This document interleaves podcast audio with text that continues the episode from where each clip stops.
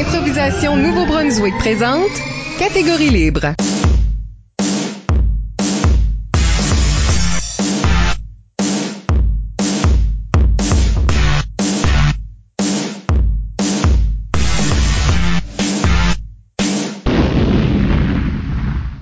Bienvenue à Catégorie Libre, l'émission qui vise à enregistrer des entretiens avec des improvisateurs et improvisatrices du Nouveau-Brunswick pour faire un survol de leur carrière et de leur démarche artistique, mais aussi de débattre les grandes questions qui entourent le jeu d'improvisation. Au microphone, Isabelle Gauguin et à mes côtés, mon co-animateur, Michel Albert. Bonjour. Catégorie Libre est une production d'improvisation Nouveau-Brunswick que vous écoutez version podcast sur iTunes ou YouTube ou en version raccourcie sur les ondes, entre autres de notre partenaire principal, CKUM, le 93,5 FM à Notre invitée aujourd'hui est Nathalie Gauguin. Oui, Nathalie commence à jouer de l'impro à la polyvalente Mathieu Martin de Dieppe en 2006 et sera membre de son équipe étoile à deux occasions. Après le secondaire, elle jouera une saison dans la Ligue civile La Chiac, mais à l'Université de Moncton se rangera du côté des officiels et bénévoles, d'abord comme photographe, puis comme responsable de la musique et enfin comme coordonnatrice de la LICUM.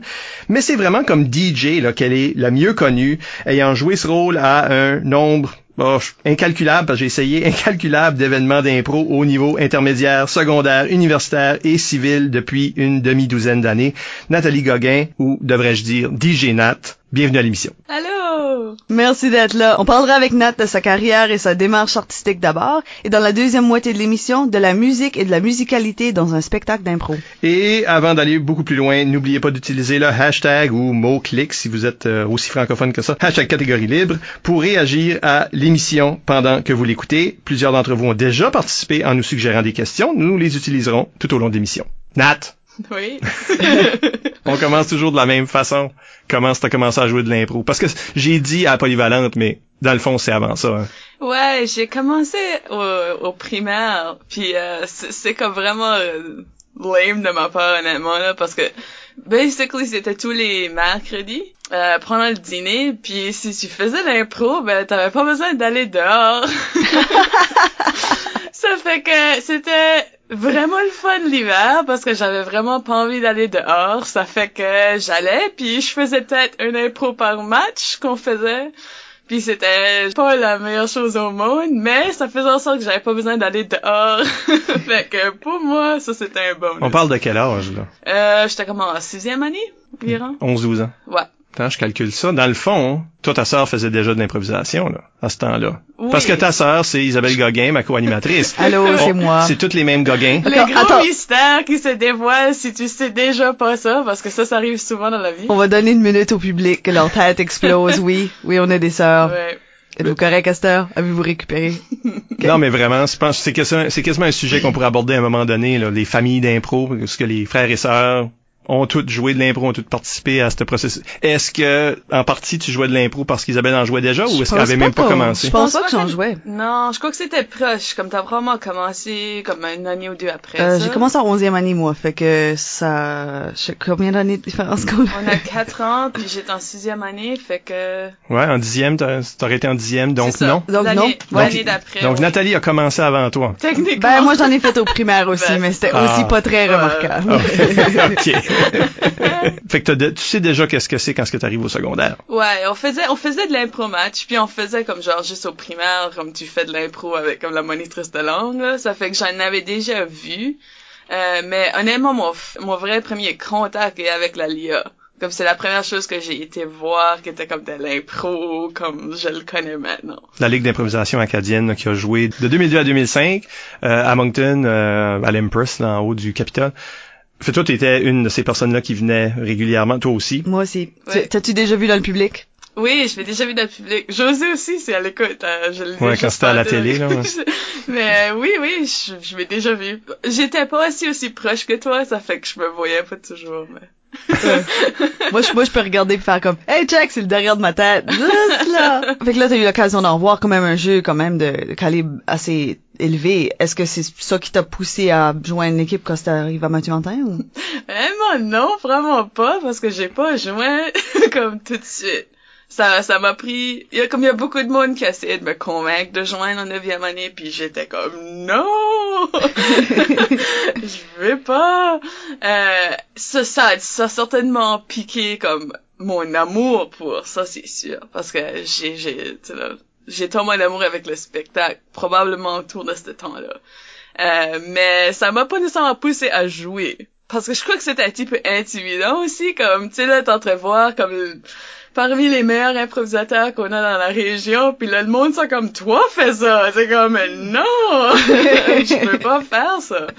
Euh, fait que ça m'a pris comme un an de du monde qui me dit, ah, tu devais jouer, tu devais jouer, puis j'étais comme, non! Puis là, en dixième année, j'ai finalement décidé de de joindre l'équipe. Quand t'as finalement joint le comité, c'était-tu facile, difficile? Ben, ok, j'ai, j'ai toujours été une joueuse qui est comme, si je suis pour faire un match, je vais vomir avant, puis ah. euh, comme c'est traumatique comme expérience. Fait que... t'es pas toute seule, Robert, on parle avec Robert Gauvin à l'émission juste avant toi, puis Robert avait la même expérience. Mm-hmm. Robert vomissait avant chaque match. C'est toi puis Robert Gauvin. Toi Robert Gauvin. la même la personne. Même personne Tu vois?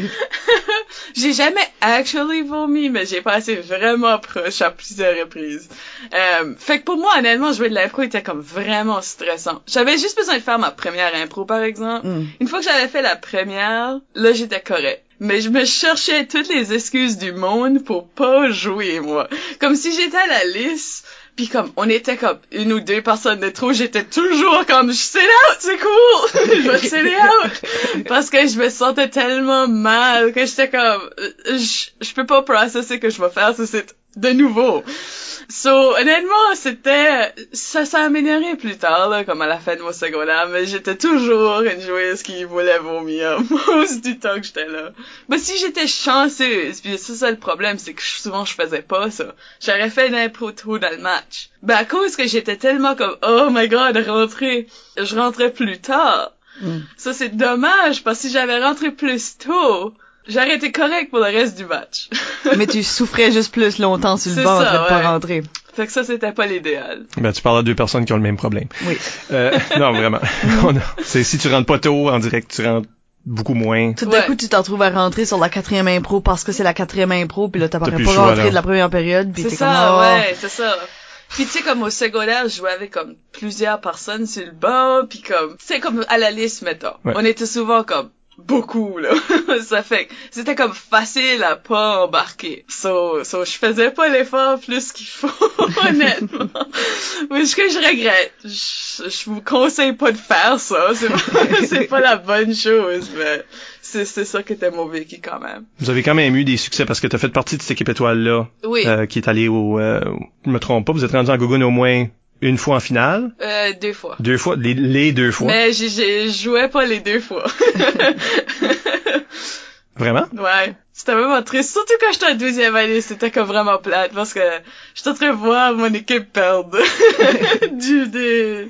Là, en train de faire comme, hey, j'aurais pu facilement rentrer dans la quatrième ah, impro de cette je Sais, ouais, c'est ça. Mais on était... T'étais comme la substitut ou... Ben, non, c'est juste qu'on faisait des rotations. Ouais. So, c'était moi la rotation cette fois-là. Mais ça veut dire que c'était pas de ta faute. ouais, ben c'est ça qui, qui me réconforte d'une façon. Je suis comme, ouais, c'est pas moi qui a perdu la finale. oh. En plus, c'était dans le temps où c'était toujours avec Hamilton, so on a effectivement perdu. C'était une grosse équipe. Ouais. C'était la rivalité des, de ces années-là. C'était juste constamment ces équipes-là en finale. C'est vrai. Mais toi, toi, tu été coaché, euh, entre autres, par euh, Stéphane Albert, qui avait des méthodes de coaching assez euh, particulières. Oui, ça me fait encore sourire. Comme des fois, je pense à ça, parce que moi, j'ai eu beaucoup de coachs. Comme ça a changé chaque année que j'étais au secondaire. Puis Stéphane, c'était particulièrement drôle. Je me souviens une fois, juste avant un match, il nous a montré, tu sais, j'oublie quoi ça s'appelle, mais c'était comme dessin là qui est plein d'escaliers, qui monte, puis descend. Oui, de échelle. Oui. Puis il était comme, regardez ça, inspirez-vous. Puis là, t'as une coupe de secondes, on va aller faire le match. c'est comme, ah, ok. Il nous chantait des chansons avant les matchs aussi. c'était, c'était vraiment drôle, mais honnêtement, comme son esprit est tellement créatif que je suis sûre que comme on comprenait pas vraiment ce qu'il voulait dire. Mais subtilement, je pense que ça nous mettait dans comme une zone créative, qui était probablement ça son, son, tu te poses des questions, puis là, ça fait ton cerveau aller. Puis vraiment, tout ce que c'est l'impro, c'est ça. C'est pas le hamster à courir, là.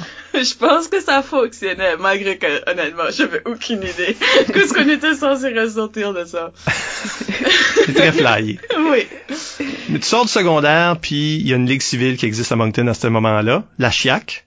Oui. Et euh, on a tous les trois fait partie Ouais, d'une équipe. D'une équipe, on était tous dans la même équipe. Oui. Ouh, les blancs! La Chiac, ce qu'elle faisait, c'est que dans chaque équipe, il y avait un genre de euh, membre junior qui venait juste de graduer. Fait qu'on s'assurait une, une relève, puis d'avoir des, euh, des plus jeunes joueurs qui vivaient cette expérience-là, pas juste des, des anciens universitaires, etc.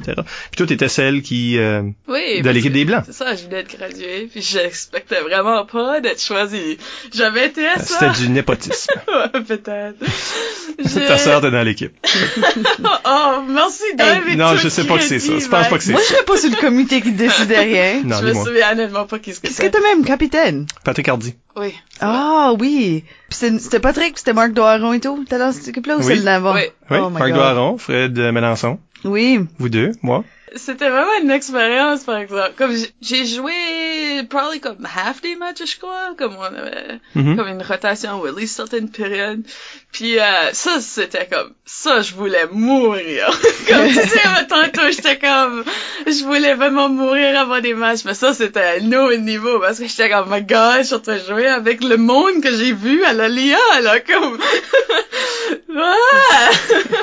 Mais ça a apporté du stuff comme que, que j'oublierai jamais. Là, en particulier, c'était un problème avec Mark, là, il se l'a monté sur les, euh, Sur des les risers. Pauvre risers. Mark. Puis il avait perdu Hotel, mais il nous avait pas dit, là. Comme j'ai des vraiment bons souvenirs euh, de la chiac, vraiment. Mais il faisait chaud, là. Oh, il faisait chaud. Ouf. Ouais, c'était pas une salle aérée euh, du tout. Là.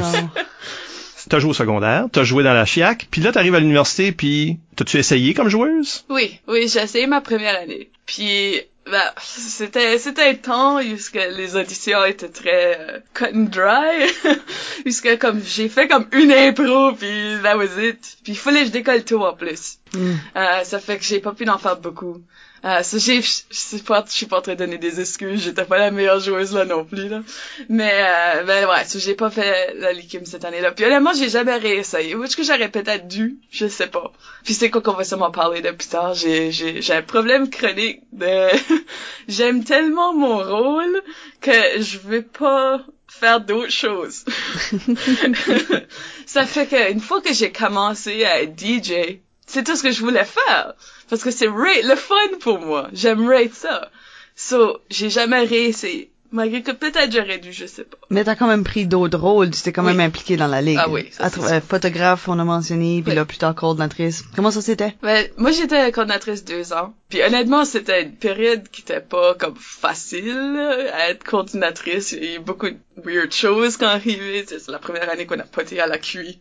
Euh, Mhm. parce que c'était Ottawa, puis on peut juste pas le payer. Puis c'était comme des grosses décisions qui étaient pas super agréables. Mais être coordinatrice, c'est fun, for the most part. Euh, c'est une grosse job. Je crois que le monde n'a pas tendance à nécessairement comprendre à quel point c'est une grosse job des fois.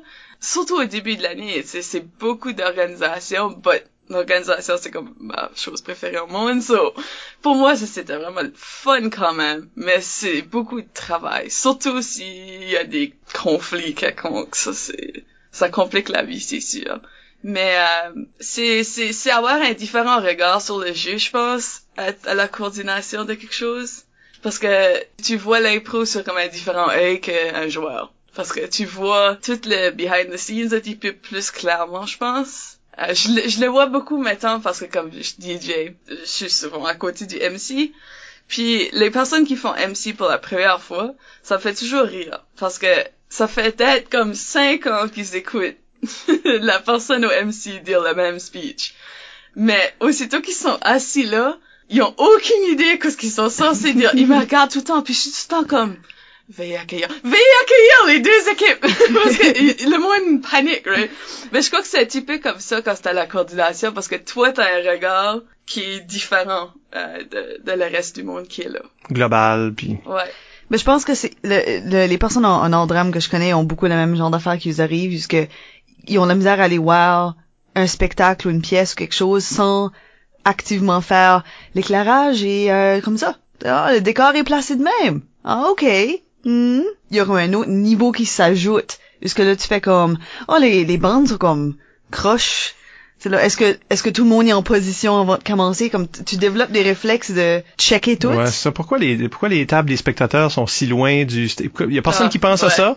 Oui, c'est Y ça. a-t-il personne qui pense à ça? chavire, là, j'ai vraiment de la misère. Comme j'ai de la misère à aller voir de l'impro que je fais rien dedans. Ça, Mhm. ça c'est comme, je sais pas quoi faire avec mes mains au début, tout d'un coup, là. Puis je crois que ça a probablement un gros lien avec ça, vraiment. Parce que, comme, tu sais, je faisais le popcorn pendant comme 4 heures avant les matchs, là.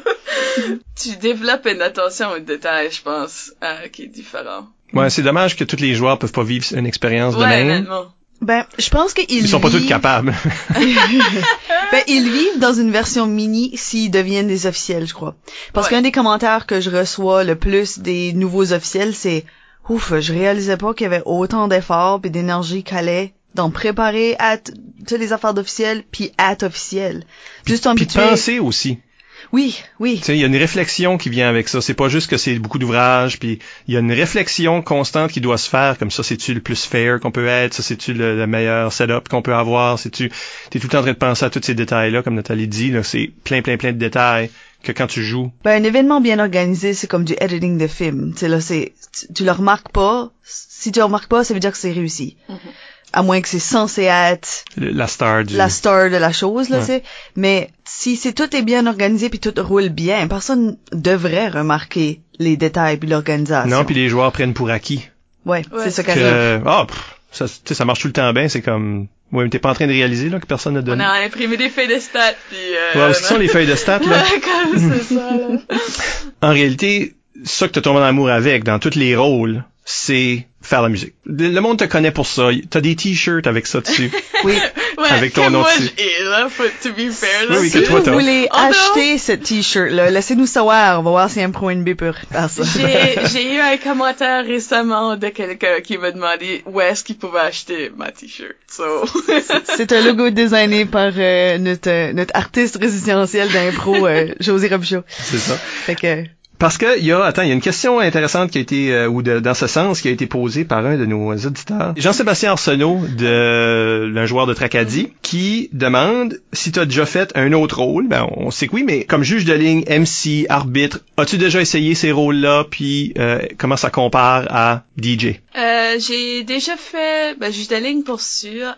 Si je suis peut-être au moins une partie d'un match parce que quelqu'un est en retard ou quelque chose de même. Je sais pas si je l'ai fait au complet. Puis j'ai jamais arbitré. Je, je le considérais honnêtement. C'est quelque chose que je crois que j'aimerais essayer. As été juge que- de salle. Juge ah ouais, j'ai été juge de salle Ouais. beaucoup. J'ai fait stat pour sûr. J'ai fait la majorité des rôles.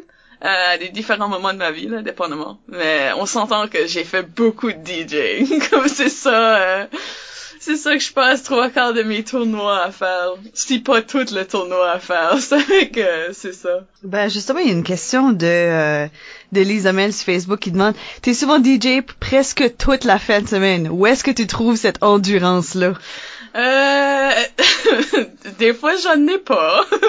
si je suis honnête. Euh, comme mettons à la calife, c'est le cas. Je DJ tout le long. Parce qu'à cause qu'on a deux salles, normalement c'est moi qui fais l'horaire de- des officiels, behind the scenes. Normalement c'est moi qui fais ça. Puis, faut déjà que je mette at least une autre personne dans l'autre salle. Ça fait que normalement je mets juste moi dans une des salles, puis je fais toute la calife essentiellement. Normalement, par comme deux ou un match avant le souper, je commence à ben, je bois pas assez d'eau, je sais ça, puis je devrais boire plus d'eau parce que je deviens déshydratée puis je deviens plus cranky. Si vous regardez là, le futur, vous checkerez pour ça. Les, les comme les matchs avant la, le, un repas, si les joueurs sont en train de crier beaucoup, je suis vraiment fâchée. Oh non, je deviens angry nut là. Comme, ça m'est arrivé à beaucoup de tournois où est-ce que si le monde crie dans ma face parce que je suis tellement proche, ça fait que pour moi c'est vraiment intime. Je deviens vraiment vraiment comme ah non. Euh, mais honnêtement, c'est juste que j'aime vraiment ça. Puis honnêtement, le plus que je le fais, le plus que d'erreurs que je fais, le monde s'en rend juste pas compte. Parce que je suis comme la créature mythique DJ Nat, là, pis tout le monde est sur l'impression que je fais pas d'erreurs, mais ça arrive constamment. Puis je fais juste probablement moins de jokes, le plus fatigué que je suis. OK, les jokes, justement. Parce que ça, ça fait partie de ta démarche que toutes les DJ ou responsable de musique, parce que dans le passé, on avait comme des organistes, puis il y a eu toutes sortes, il y a plusieurs formules. Tout le monde fait pas ça. Le monde doit penser, ah ben, qu'est-ce qu'elle fait? Elle ajoute de la musique entre les impros. Big deal. Qu'est-ce qui est l'ouvrage là-dedans, là? surtout aujourd'hui, là, avec t'as un ordi puis des MP3 puis tu payes juste le prochain Python. Qu'est-ce qui est le mystère? Qu'est-ce qui est la magie?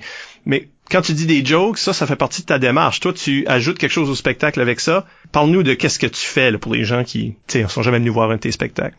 Euh, sans un de mes spectacles. Oui, c'est ça. Mais moi, des fois, je dis ça comme en joke, évidemment. Là, je suis comme, ah, toutes ces personnes ici ont venu écouter mes chansons. Euh, Mais t'as-tu pas plein de DJ qui te suivent sur Twitter? oui, puis j'ai plein, comme je me fais ajouter sur des DJ lists sur Twitter constamment, puis je trouve ça vraiment drôle. Mais ouais, ça que je fais essentiellement, c'est qu'on voit une improvisation, puis euh, je trouve quelque chose qui a un rapport avec l'impro, soit que c'est comme un personnage ou un élément de l'histoire ou quelque chose comme ça, puis je trouve une chanson qui a un rapport avec ce qu'on vient de voir. Essentiellement, c'est ça que je fais. Puis c'est de quoi que j'ai entraîné mon cerveau à faire, je pense. Mais je vous avertis, si vous faites ça, que c'est impossible à l'enlever. Parce que ça m'arrive dans la vie tous les jours. Je suis literally dans des situations puis je suis comme, je jouerais ce tune ici. Tout de suite. Comme c'est, la tune qu'on devrait accompagner notre vie, là? C'est, c'est, ça qui n'a pas arrivé après, là. Mais je faisais pas ça au début. Dans, mes premiers coupes de match, j'avais comme, je je savais pas vraiment qu'est-ce que je faisais, là. J'étais en train d'apprendre les cues encore, puis tout ça. Je me rappelle, tu étais venu me voir, actually. Moi, je pointe à Mike en passant. Parce que je- c'était un de mes premiers matchs, puis j'avais pas fait de joke du tout. Puis tu m'avais dit que je pouvais faire ça.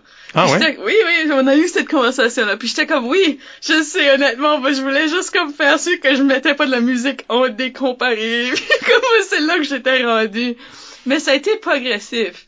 Au début, j'en faisais probablement une ou deux par match, mais éventuellement, je m'ai tellement entraîné à chercher pour des tunes que ça a venu comme une second nature. C'est juste de quoi qui arrive. Je What's Your Apple, puis je fais ah ça.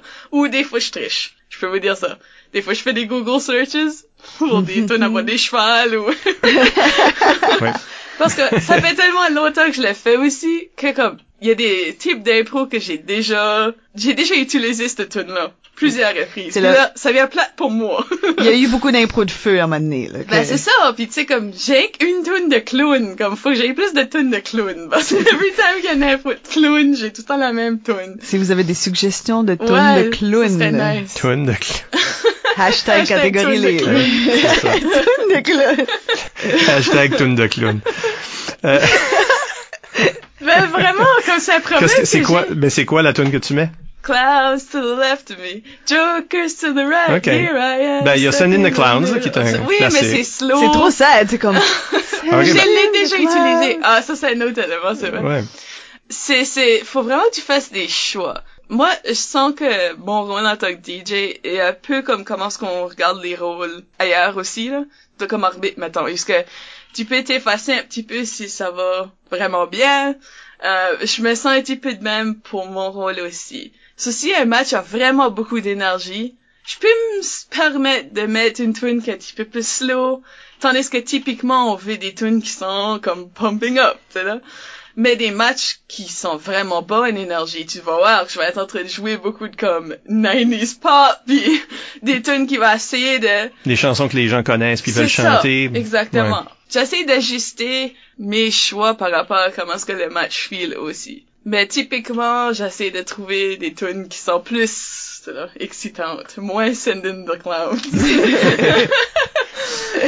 Il y a Hashtag send in the clowns. Hashtag tune de clown. peut-être pas, il y a peut-être bien une version dubstep, là. oh, je suis sûre qu'il y a.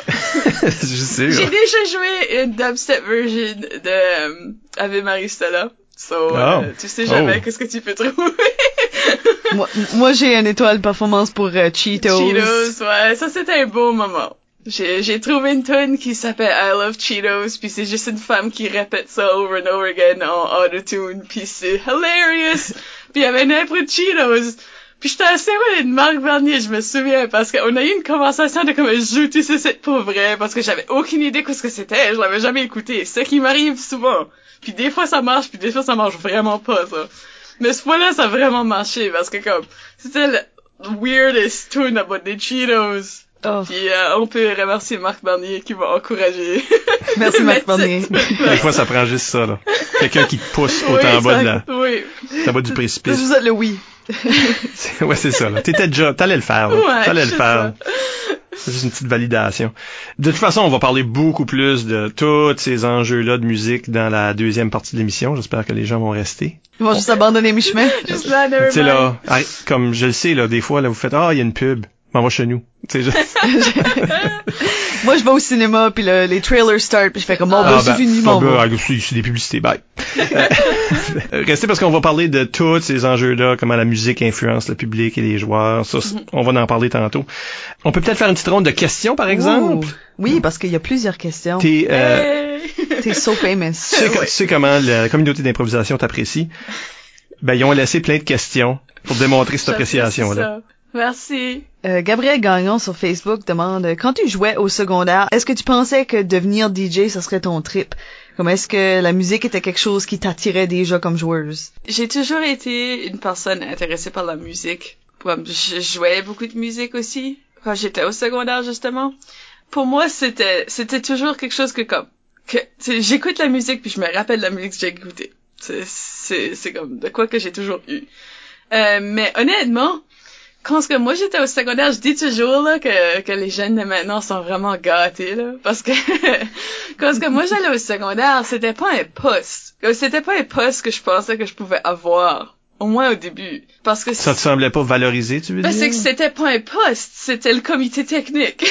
Hmm. Comme c'était toujours le comité technique qui jouait usually Sandstorm en loop pendant l'entire tournoi. Euh, fait que c'était pas comme un poste, c'était pas de quoi que je pensais que comme tu pouvais faire. c'était juste comme de quoi qui était comme nécessaire puis souvent mal fait. Franchement. Parce que c'était pas des improvisateurs. Ils savaient pas quand c'est jouer des tunes, ils savaient pas quand c'est pas. C'est là où est-ce que le nananananana sort de. Ah, Parce Ben- que comme les DJ avaient aucune idée. Martin Savoie mentionne justement ce moment-là Ah en oui? 2007 à, à Caracat, Ouais. puisque puisqu'on avait tellement pas de musique que tout le monde juste criait Thunder. Là. Ah, je sais, puis des fois le monde me le fait, puis je suis comme non! non! Ben, il demande par rapport à des situations comme ça, est-ce que tout ce qui joue c'est Thunder puis Sandstorm 24 heures sur 24 Oh. pendant le tournoi? Eh, vous êtes gâtés, euh, monde Je d'aujourd'hui. sais, je dis ça tout le temps, puis les regardent comme. Il demande à quel moment que tu t'es dit qu'il fallait que quelqu'un prenne la position de DJ au sérieux. Ben, honnêtement, c'était pas moi. Julie était la première DJ qui le faisait plus fréquemment. Julie euh, Cormier. Cormier, oui. Ouais. Elle l'a fait pour, je sais pas, couple d'années probablement. Puis c'est c'est ça à faire, c'est que ça a été comme une transition pour moi parce que j'ai commencé à l'université. So mes premiers matchs de DJing étaient à l'université avant de transitionner au secondaire. C'était toute la même année probablement. Alors je peux pas te dire que j'ai fait DJ tout le premier tournoi que j'ai fait, ça je me souviens pas. Ça se peut. Je me souviens pas. Si chacun se souvient, laissez-moi savoir. Mais oui, c'était Julie au début. Fait que je suis pas comme la première personne qui fait DJ. euh, Ah non, puis il y avait des gens bien avant toi, là. Évidemment, oui. Ouais. Je me rappelle quand j'étais DJ à la Licume, puis j'avais un CD qui était juste burné, puis j'avais juste un, un CD player, mais je savais pas qu'est-ce qui était émis des chansons sur le CD, so je hopais juste que je fais, on va aller avec la numéro 5. Ouais, Marty faisait la même chose à la liste. Juste mettait un CD, puis on avait CD. Ah là. ouais. Oui, la technologie a beaucoup Ah, changé. ça comment? m'aide beaucoup, là, on s'entend. Ben, Comment juste on le a fait fait que tu ça? peux faire, comme tu disais, googler des mots, faire comme des chansons avec le mot cheval dedans, tu sais, là. Ouais. Tu peux trouver ça rapidement. C'est vraiment drôle, là, parce que tu Ouf. dis ça, puis il y a trois, quatre tunes qui ont venu dans ma tête. comme c'est, même que mon cerveau fonctionne. C'est pas nécessairement un rôle que tu trouvais qui était pas pris assez au sérieux, c'est juste, maintenant tu te l'es fait donner. Ouais, ben c'est ça. Ben une fois que j'étais à l'université, puis comme, tu sais, Julie faisait ce rôle-là. Fait que là, j'étais comme, ok, comme ça, c'est un rôle. C'est juste au secondaire, c'était plus euh, n'importe qui. Ça avait du sandstorm, puis un petit peu de metal, puis c'est ça qu'on avait pendant les tournois, puis c'est ça que t'expectais, c'est ça que t'avais, puis c'était pas un rôle. Ben une fois que je suis comme, quand j'allais voir la Likim, puis jouais, ok, ben il y a quelqu'un qui fait ce rôle-là. Comme c'est c'est un rôle. Puis c'est quelque chose qui m'attirait parce que j'aime beaucoup la musique. Ça fait quand ce que je- la, la possibilité était là de faire ce rôle-là, je l'ai pris parce que j'étais comme ah c'est c'est c'est une bonne façon que je peux contribuer au spectacle. C'est surtout ça. Euh, je voulais faire quelque chose qui contribuait, puis ça c'était une façon de le faire. Fait que pour moi c'était Nicolas Berry, Allô? de ton alma mater. Barry. Ouais. Ben, Gab aussi. là. Ben oui, c'est- c'est beaucoup des gens de Dieppe. Ah oui, c'est vrai, Elise et tout. Élise aussi. Ah, vraiment, moi, tu m'entends? Represent. Nick Berry demande si tu as déjà pensé à retourner comme joueuse pendant des événements spéciaux comme le Zèbre d'Or ou un improvisaton ou quoi que ce soit. Et si oui, pourquoi tu ne l'as pas encore fait ou est-ce que tu l'as fait puis lui il sait pas? Euh, non, je l'ai pas fait. Euh, Puis oui, je le considère. Ça fait comme, probablement comme deux ans que je le considère plus. Euh, parce qu'au début, c'est comme je vous le disais tantôt. Comme l'impro me fait filer physiquement malade. Je me dis On met ça sur la t-shirt. puis tu penses que c'est encore vrai là? Ben, c'est que je sais pas si c'est vrai. C'est ça l'affaire. J'ai l'impression que ça l'est, parce que je me connais, là. Mais ça m'a toujours comme pas encouragé de n'en faire plus, parce que j'avais peur de ma réaction. Honnêtement, c'est ça. Puis je pense que, honnêtement, je pense que je serais meilleure aujourd'hui que j'étais quand ce que je jouais. C'est ça, je... Ben ça je te le garantis Nathalie parce que tu le vois beaucoup dans des joueurs qui ont pris un recul puis qui sont revenus, ils ont juste vieilli, ils ont gagné de la profondeur. Fait que C'est ça. Fait t'es que, t'es une personne, tout ce que t'as perdu peut-être en réflexe, tu l'as gagné en richesse de, de personnalité, puis tu l'as tellement vu que tout ça c'est comme Mhm. dans ta tête. Puis penses-tu qu'à force d'avoir été à des événements puis des affaires, t'as quand même évolué comme joueur ah en regardant? oui, je sais que j'ai, comme, ben je le vois juste comme dans, dans ma vie tous les jours, là, ma façon d'interagir avec le monde, puis je suis beaucoup plus expressive. Ça, C'est c'est c'est drôle parce que je me suis fait demander ce que ça c'est récemment. Si j'étais une joueuse physique quand ce que je jouais? Puis ce que cela m'a assez comme throw off. Parce que j'étais comme non, pas même un petit peu. Pourquoi tu penses ça? Puis il m'a dit c'est parce que comme je fais beaucoup d'expressions faciales, puis c'est vrai, comme ça c'est juste moi dans la vie de tous les jours. Fait que j'étais comme man, si je jouerais, je serais-tu physique? Je ne sais pas. Mais pour répondre à la question à Barry, oui, je, je crois que je vais essayer. Je pense mon plan là, as of tout de suite. Oh, ça ce serait- rôle l'a dit tout part, là. ça serait d'essayer à l'improvisateur voir comment est-ce que je file. Comme si, si ça va bien, then ok. Puis si ça va mal, c'est juste comme une période. fait que, je vais pas, je vais pas mourir. Un petit peu d'improvisaton, un petit match étoile au secondaire. Ben, ça, je sais pas. Capitaine d'une équipe aux zèbres. ouais, c'est ça. C'est ça le trajet Oui. là. Ouais. C'est ça, là. Mais non, Bienvenue à 2017. oui. Watch out. 2017, Year of DJ Night. Ben nous Mais, autres, euh, pour donner comme un, un inside, euh, vraiment un inside de groupe, nous, en- nous trois entre autres là, on- il y, a un- il y a un jeu de société qui s'appelle Fiasco. oui. Hein? c'est là que je veux te vanter, hein? parce que dans ce jeu-là, c'est vraiment un jeu d'impro parce que c'est à propos de créer des conflits. Tu as un long caucus puis tu fais une- un film ou une pièce de théâtre improvisée assis à la table avec des éléments que le jeu te suggère. Puis toi, t'es la meilleure joueuse de fiasco que j'ai joué avec, merci. dans le fond? Ri- ça enlève rien aux autres parce que je joue juste avec des improvisateurs, fait que tu sais que c'est drôle puis intéressant puis le fun. Chaque fois qu'on a joué ensemble, le personnage que toi t'as pris m'a toujours convaincu que t'avais encore cet esprit d'improvisatrice là, puis le personnage était intéressant, mais un petit peu touchant, mais aussi drôle, puis complètement différent d'un jeu à l'autre de chaque fois qu'on jouait. Donc, si t'apportais ce que ce que t'apportais là dans une dans un jeu de peut-être une heure et demie, là, tu l'amenais dans des impôts de trois minutes, je pense que ça serait bon. Mais pour vrai, Fiasco est probablement une des raisons que je commence à le considérer de nouveau. Ah ouais. Which qui était weird, but yeah.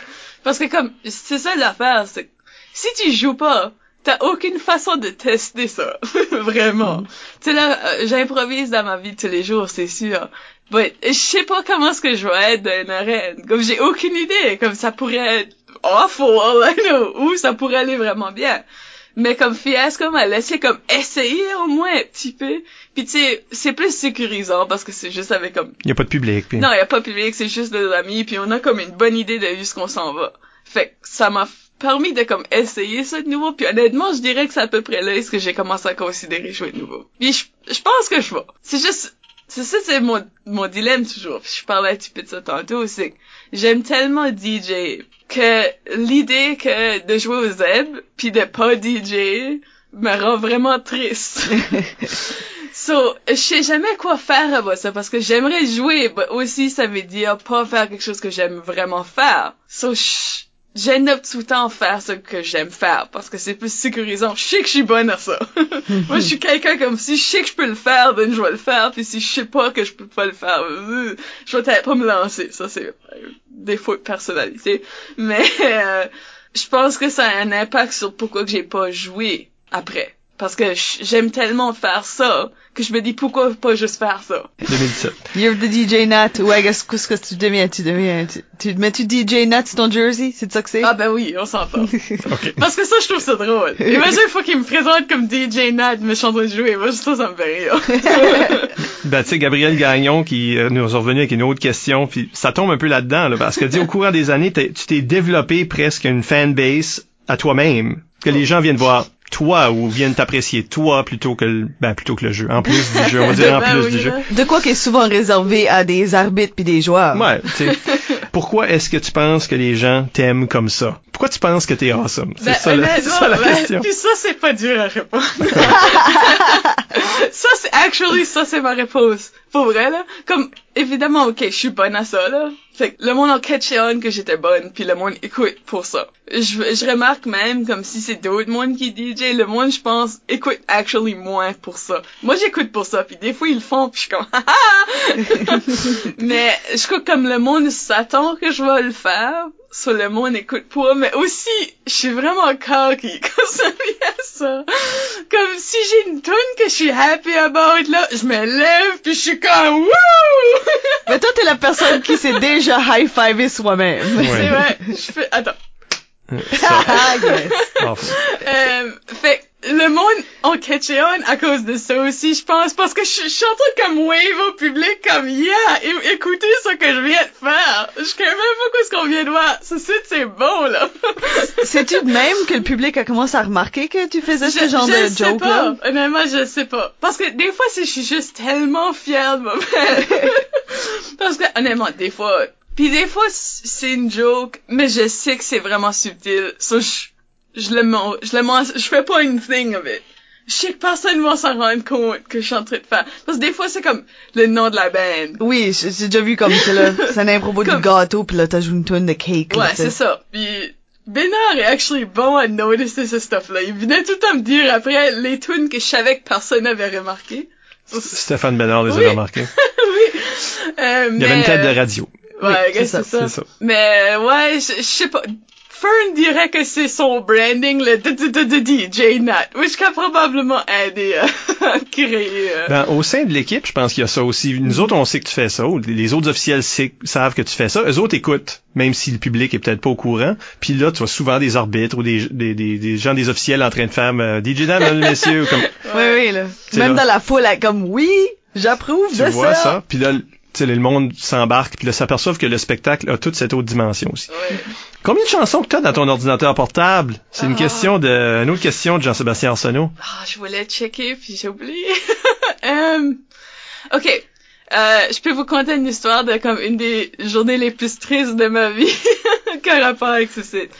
Euh, l'été passé, j'arrive des Jeux de l'Acadie parce que j'avais pas DJ. Euh, ça fait que j'avais pas apporté mon laptop. Puis Marty me regarde vraiment, vraiment triste. Il me dit, ton ordinateur work puis J'ai bougé everything que je pouvais. But l'affaire c'est que, puis je vais être honnête, moi je vole beaucoup de musique sur YouTube. Puis euh, mes downloads vont dans download et non dans musique. So il a bougé mon folder de musique, but pas mon folder de download parce que ça c'était pas possible. Fait que j'ai perdu toute ma musique essentiellement dans ce moment-là. J'ai pleuré, j'ai pleuré pour comme une journée parce que ça m'avait pris comme cinq ans à bâtir cette playlist-là, tu sais. Fait que, essentiellement, je bâtis juste ma playlist que j'ai tout de suite depuis comme un an. C'est pour ça que je raconte cette histoire-là. So, j'en ai moins que j'avais avant. Mais, je veux dire, j'ai probablement l'équivalent de comme... Juste en tune de Noël sur mon ordinateur, j'ai 13 heures de musique. So, ça vous So, donne faites une plus idée. d'impro de Noël, là. Ouais, si vous faites n'importe Noël, je suis vraiment de set, là. Ben, j'ai, j'ai probablement comme une quarantaine d'heures de musique. Vraiment, là, comme, je pourrais pas dire pour sûr, mais beaucoup. Je n'ai beaucoup. Puis j'utilise beaucoup YouTube aussi. So, comme des tunes que j'ai pas sur mon ordinateur, je vais juste aller sur YouTube la trouver. Idée de levée de fonds. Événement DJ Nat. C'est juste sa playlist qui joue pendant 40 heures ou 48 heures. Mettons, tu rends toi à 48. À 48 heures, tu rentres, tu sors, t'es comme Shia LaBeouf là, qui rentre juste, ça c'est en train de jouer, je sais pas. Ça joue juste, puis tu laisses de l'argent à la porte, levez de fond. Ben, c'est quoi, j'ai toujours voulu comme vraiment DJ, quelque chose. Ah oui? Comme euh, un événement, que, comme, comme moi, je serais, je serais down pour ça, si jamais il y a de l'intérêt. Fait qu'est-ce qui arrive si on renverse ça? Nous autres, faut faire des impros qu'on rapport avec la musique qui joue. ah! Mmh. ça, Voilà. drôle. Tout d'un coup, il y a du spectacle. Euh, Olivier Rioux sur Facebook. Oh, donne- la, la question pertinente de la semaine. Oui, oui, il demande sur Facebook. Euh, est-ce que t'aimes la musique? Colon. Non. non. non, je, je, je déteste ça, actually, c'est, euh... Bon, ben, on passe à l'autre. Non, c'est ça. On fait juste même pas la deuxième section. On va juste pas faire ça. Une petite dernière question, euh, Isabelle? Ou groupe de questions, finalement? Randy. Daniel Johnston de- sur Facebook euh, demande qu'est-ce que ton impro la plus mémorable que t'as vue ou jouée si tu t'en en rappelles? Puis c'est quoi ta catégorie préférée aussi? Il y a comme deux impros qui me viennent à la tête, que je, comme j'étais dedans. Il y en a une que c'était, on était plein de poissons dans un aquarium. Puis là, à la fin de l'impro, il y a, il y a quelqu'un qui vient comme dumper l'eau, puis on a tout tombé l'autre bord. J'avais vraiment aimé faire celle-là.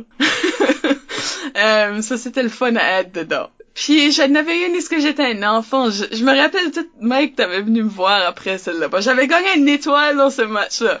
Moi, j'en revenais pas. C'est ça, je, je sais pas si ça va ever arriver, sauf ce fois-là, honnêtement. Mais j'avais joué une petite fille. Puis je me souviens comme un de mes coachs du temps avait venu me voir après puis il était comme le public était vraiment avec toi pour ça parce qu'ils étaient vraiment comme oh parce que j'avais menti about voler le sandwich à quelqu'un ou quelque chose comme ça. Le monde était vraiment déçu dans moi quand j'ai admis que c'était actually moi qui l'avais fait. Oh non! C'était à peu près quelque chose comme ça. Mais c'est les deux qui me viennent comme à l'esprit. Je me souviens d'une impro que j'ai détesté faire plus que les impros que j'ai aimées, honnêtement. Euh, Moi, je me rappelle, il y a une impro que... C'est une de ces impros-là, est-ce que t'as l'impression que un joueur est en train de se faire manger en vie par un autre joueur, là? Que comme, il- tu- réussissais pas, on dirait, à placer un mot. C'était juste un petit peu de bout là, puis il y avait, t'avais comme un, il y avait un enfant qui chialait autour de toi, puis qui te laissait pas, Ah puis... Puis juste avant que le sifflet siffle, tu, tu juste... Tu mets, ta- tu mets ta tête dans ta main, puis tu fais...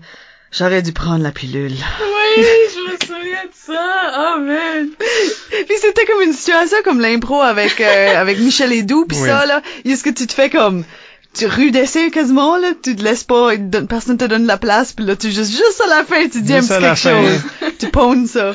Yep. T'as le punch final là, pour les doux. Et c'est quoi ta catégorie préférée? Ah oui, euh, probablement la chanter, honnêtement. Comme c'est sûr que j'aime la la musicale, parce que j'aime choisir des tunes pour ça, puis j'aime voir qu'est-ce que le monde choisisse aussi. Ça, ça c'est quelque chose que je trouve vraiment intéressant. Mais euh, j'aime beaucoup voir des chanter, honnêtement. Parce que je crois que comme tu peux faire beaucoup avec cette catégorie-là, tu peux faire beaucoup avec le ton de l'impro, puis comme ça peut être vraiment silly, comme ça peut être super sérieux puis dramatique. Je trouve que tu peux comme, tu peux faire beaucoup, puis justement, I guess à cause que je, suis une tune avec la musique, ça, ça vient me chercher peut-être plus. Mais je crois que ça, c'est ma catégorie préférée. Ah ben c'est quelque chose qu'on a la chance de parler dans la deuxième partie Hey! parce que c'est le fun que tu as choisi qu'une catégorie qui a de la musicalité dedans. Ouais, ben j'y pensais actually, comme euh, récemment, puis. D'accord, on va prendre une petite pause maintenant. Au retour, on parle de musique avec DJ Nat. Restez là.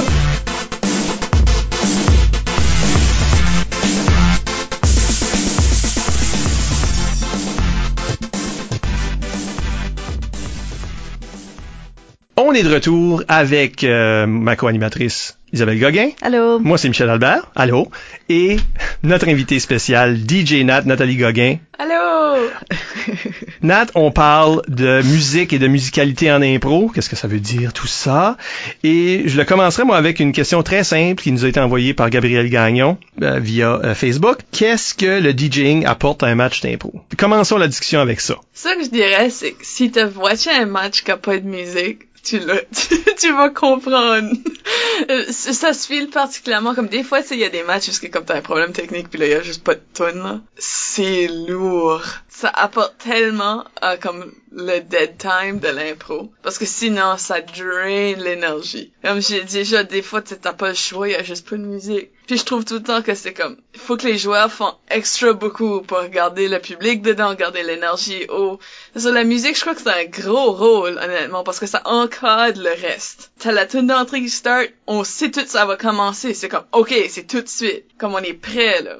Ça rentre le monde dedans jusqu'à la tune d'étoiles que tu sais que ça c'est la fin. Comme il y a comme une, c'est vraiment un encadrement du spectacle. Ça, c'est important pour toi, là, le début puis la fin, qu'on utilise toujours les mêmes chansons, dépendant de ligue ou tournoi ou tout ça. C'est toujours la même chanson comme ça. Je sais pas, il y a un, un réflexe de chien de Pavlov, là. oh, c'est là qu'on est dans le match. Oui. Personnellement, moi, je préfère ça. Je comprends vouloir des, des tunes d'entrée spécifiques en équipe. Je comprends ça. Je comprends d'où ça, ça vient. Mais je trouve pour l'ensemble du spectacle que c'est mieux d'avoir une tune uniforme. Parce que si tu fais ça, justement, le public sait quand c'est que le match commence. C'est pas juste une autre random tune qui start à jouer puis le MC parle tout d'un coup. Le public a une couple de secondes fait ah, ça commence tout de suite. Yeah! Ou ah, c'est les, c'est les étoiles tout de suite. Comme tu, tu peux suivre où est-ce que t'es rendu dans le match. Selon ça, je trouve. Puis ça, ça donne beaucoup comme un sentiment d'appartenance aux jeunes en particulier, je trouve, là. Comme il y a beaucoup de jeunes qui viennent me dire que comme, c'est acceptable in the 80s en train de jouer. Que comme, ils sont comme, ah! Comme tu là, ça les pogne dans le cœur parce que c'est, ça les unifie toutes sur ce... Ça, c'est la tune d'entrée que tu utilises pour... Pour le secondaire. Pour le tournoi secondaire. Mm-hmm.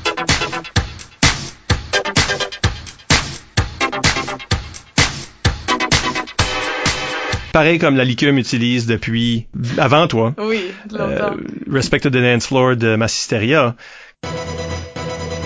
qui, euh, malgré le titre, est une tune en français là, en plus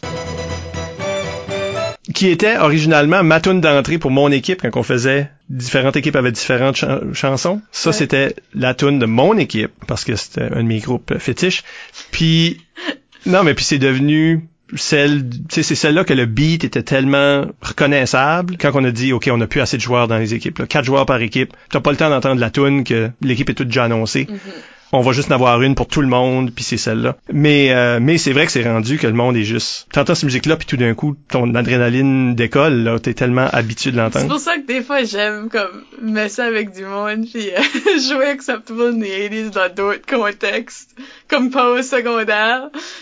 Les réactions du monde, comme les officiels, me font tout le temps vraiment rire. Parce que tout le temps comme oh non, le match commence, comme c'est même pas le même. on est pas au secondaire, comme on est au primaire ou quelque chose comme ça pas rapport. je trouve ça vraiment drôle. Ben c'est ça, c'est le fun parce que ça nous, ça nous trigger tellement. Puis c'est ça, c'est temps là que tu réalises à quel point ça a un impact. Parce que moi je me rappelle, ça m'avait arrivé euh, longtemps, longtemps passé. J'étais à un tournoi puis j'étais en train de régler un problème. Puis il fallait vraiment que ça soit réglé avant que le match commence. Puis quelqu'un a joué Respect to the Dance Floor à un tournoi secondaire. puis j'ai fait comme un oh, non non non non non qu'est-ce qui on n'est pas prêt. puis tu sais, là j'ai juste fait je suis pas la légume right now.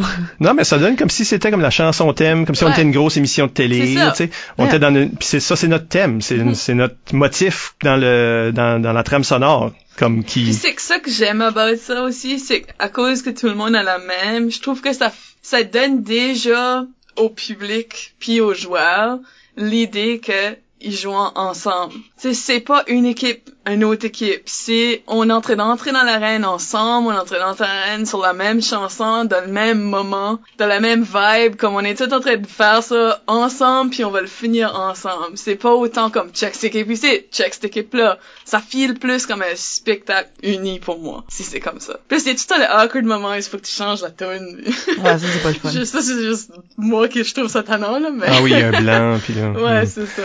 Ben, moi, j'aime beaucoup l'aspect euh, code que tu mentionnes parce que c'est vrai que ça crée un rythme pour chaque spectacle. C'est un petit peu dans le même sens qu'un arbitre va lire son carton de thème, va, on va passer au caucus, on va faire l'impro, on va punir s'il faut, période de questions, vote. Tout ce rythme-là, c'est miroiré dans les tunes qui, qui reviennent à chaque match. Puis je trouve que ça, ça régule vraiment bien un match. Oui, parce que t'as un ensemble, la musique, le sifflet, même, même qu'on on donne à un arbitre un instrument de musique là, pour punir. Ben oui. Le gazou, c'est un instrument de musique.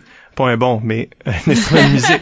Il y a déjà ça dans le, tu sais, un ensemble de sons qui inclut la musique, qui inclut d'autres choses aussi, qui est à propos, même la façon que les joueurs tapent les bandes entre les, Mhm. tu sais toujours si c'est un public, tu sais à- dans quel moment que tu es, puis quand est-ce, donner attention aussi, parce qu'un public va tout le temps comme jaser entre eux autres. Mhm. Tu sais, c'est évident, là, ils viennent de voir une impro, je sais pas, ils viennent de, ils écoutent pas l'impro puis ils font d'autres choses, ça se peut là. Ça se peut.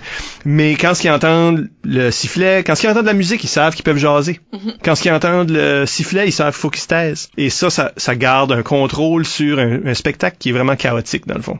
Moi, ce que je trouve intéressant, c'est euh, on parle souvent des de compenser pour euh, le le jeu des joueurs. Comme tu sais, on dit tout le temps un arbitre, si le match est pas très bon, lui-même va pomper comme son comique puis son énergie puis tout ça. Puis t'as mentionné la même chose pour le DJ. Je trouve ça intéressant que ça devient le tour des joueurs de faire ça si jamais on a un problème technique puis la musique marche pas. Ils ont tout le réflexe de taper sur la bande, de chanter une chanson, de de faire on a tout le réflexe de remplir ce blanc là puis compenser pour quelque chose qui marche pas quelque part d'autre Ouais. dans le spectacle. Mais toi, t'es une des bonnes DJ, rien contre les autres. sais, on a eu des DJ toutes sortes. Voici la liste de tous les bons DJ. Hmm. Non, mais quand j'ai rentré. Oui. La- quand j'ai rentré dans l'ICUM, quand j'ai rentré dans l'ICUM, on avait un organiste. Là. Dans ce temps-là, on n'avait pas cool. accès à de la musique, euh, certainement pas sur CD, donc tu sais là c'était très rare. Donc t'avais quelqu'un qui jouait le piano, qui faisait toutes les tunes, puis qui avait un background musical. Tu sais, euh, Roger Castonguay euh, il l'a fait pendant plusieurs années, puis il était excellent, puis il faisait exactement ce que toi tu fais, c'est-à-dire tout le temps la tune qui va avec l'impro. Mais euh, il était obligé de la jouer lui-même. Ça donnait qu'il pouvait jouer à l'oreille, puis il pouvait jouer n'importe quoi. Ouais, c'est awesome. Puis là, éventuellement, il y a eu des, des DJ booths dans les endroits où on jouait, euh, que des gens pouvaient jouer de la musique. On a eu plusieurs personnes qui ont fait ce job-là. Disons que t'es la meilleure qu'on a jamais. C'est tes choix musicaux, parce qu'on pourrait jouer n'importe quoi, là. Comment tes choix affectent les joueurs qui jouent, le public? Ça, c'est comme vraiment, il y a un effet psychologique là, que j'aimerais qu'on explore un peu. Ben, on dit tout le temps que l'impro, c'est comme un spectacle de variété, là. Puis je, je le sens comme ça pour moi aussi. Ça fait que pour moi, quand ce que je fais un match, I mean, ok, des fois je suis juste plus dans la mood pour quelque chose là, puis tu vas voir que ça va ressortir beaucoup. Mais typiquement, j'essaie d'offrir une grande variété de styles de musique aussi. Ça fait que tu sais, je vais avoir plus du rock, je vais avoir plus du pop, je vais avoir du rap, je vais avoir toutes sortes d'affaires pour of rejoindre tout le monde. Comme petit peu ça mon objectif, c'est que tout le monde sort de là puis ils ont eu au moins une tune qui s'était comme yeah pendant ce match-là. Parce que je crois que c'est le fun pour les joueurs, c'est le fun pour le public, si ils peuvent reconnaître des choses. Tu sais, ça met de meilleure humeur si c'est une tune que t'aimes beaucoup.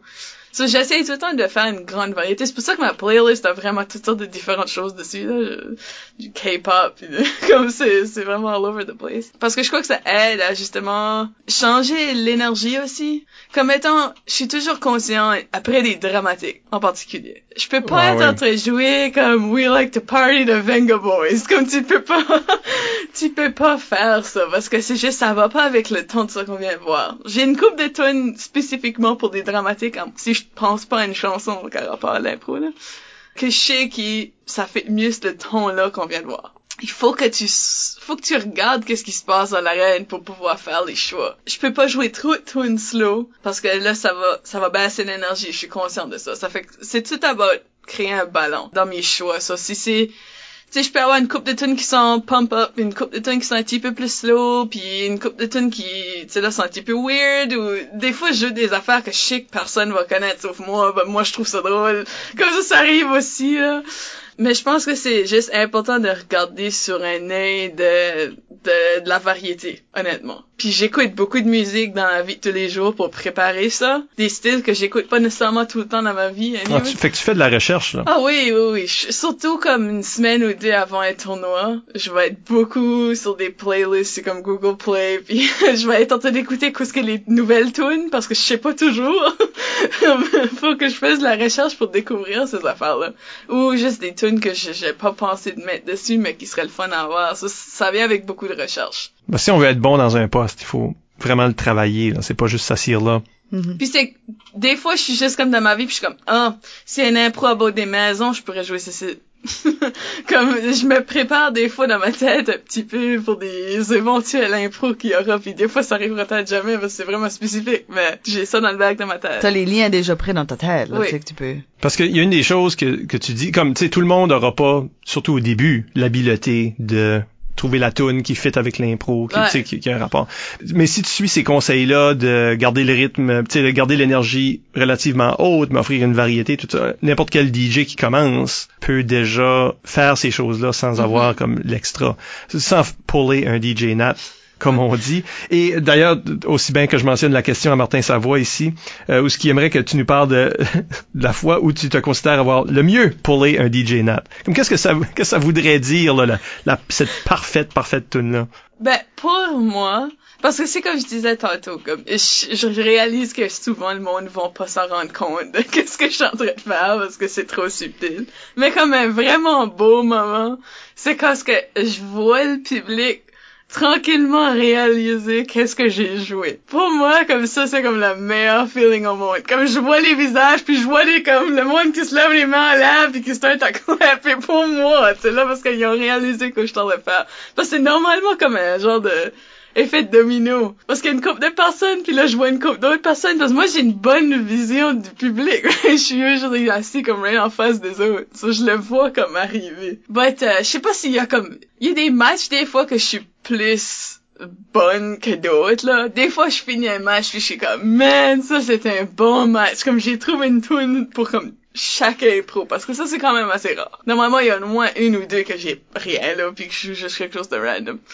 Euh, mais comme un match que j'ai vraiment tout eu des bonnes tunes, là. Ça, ça, je suis de bonne humeur après.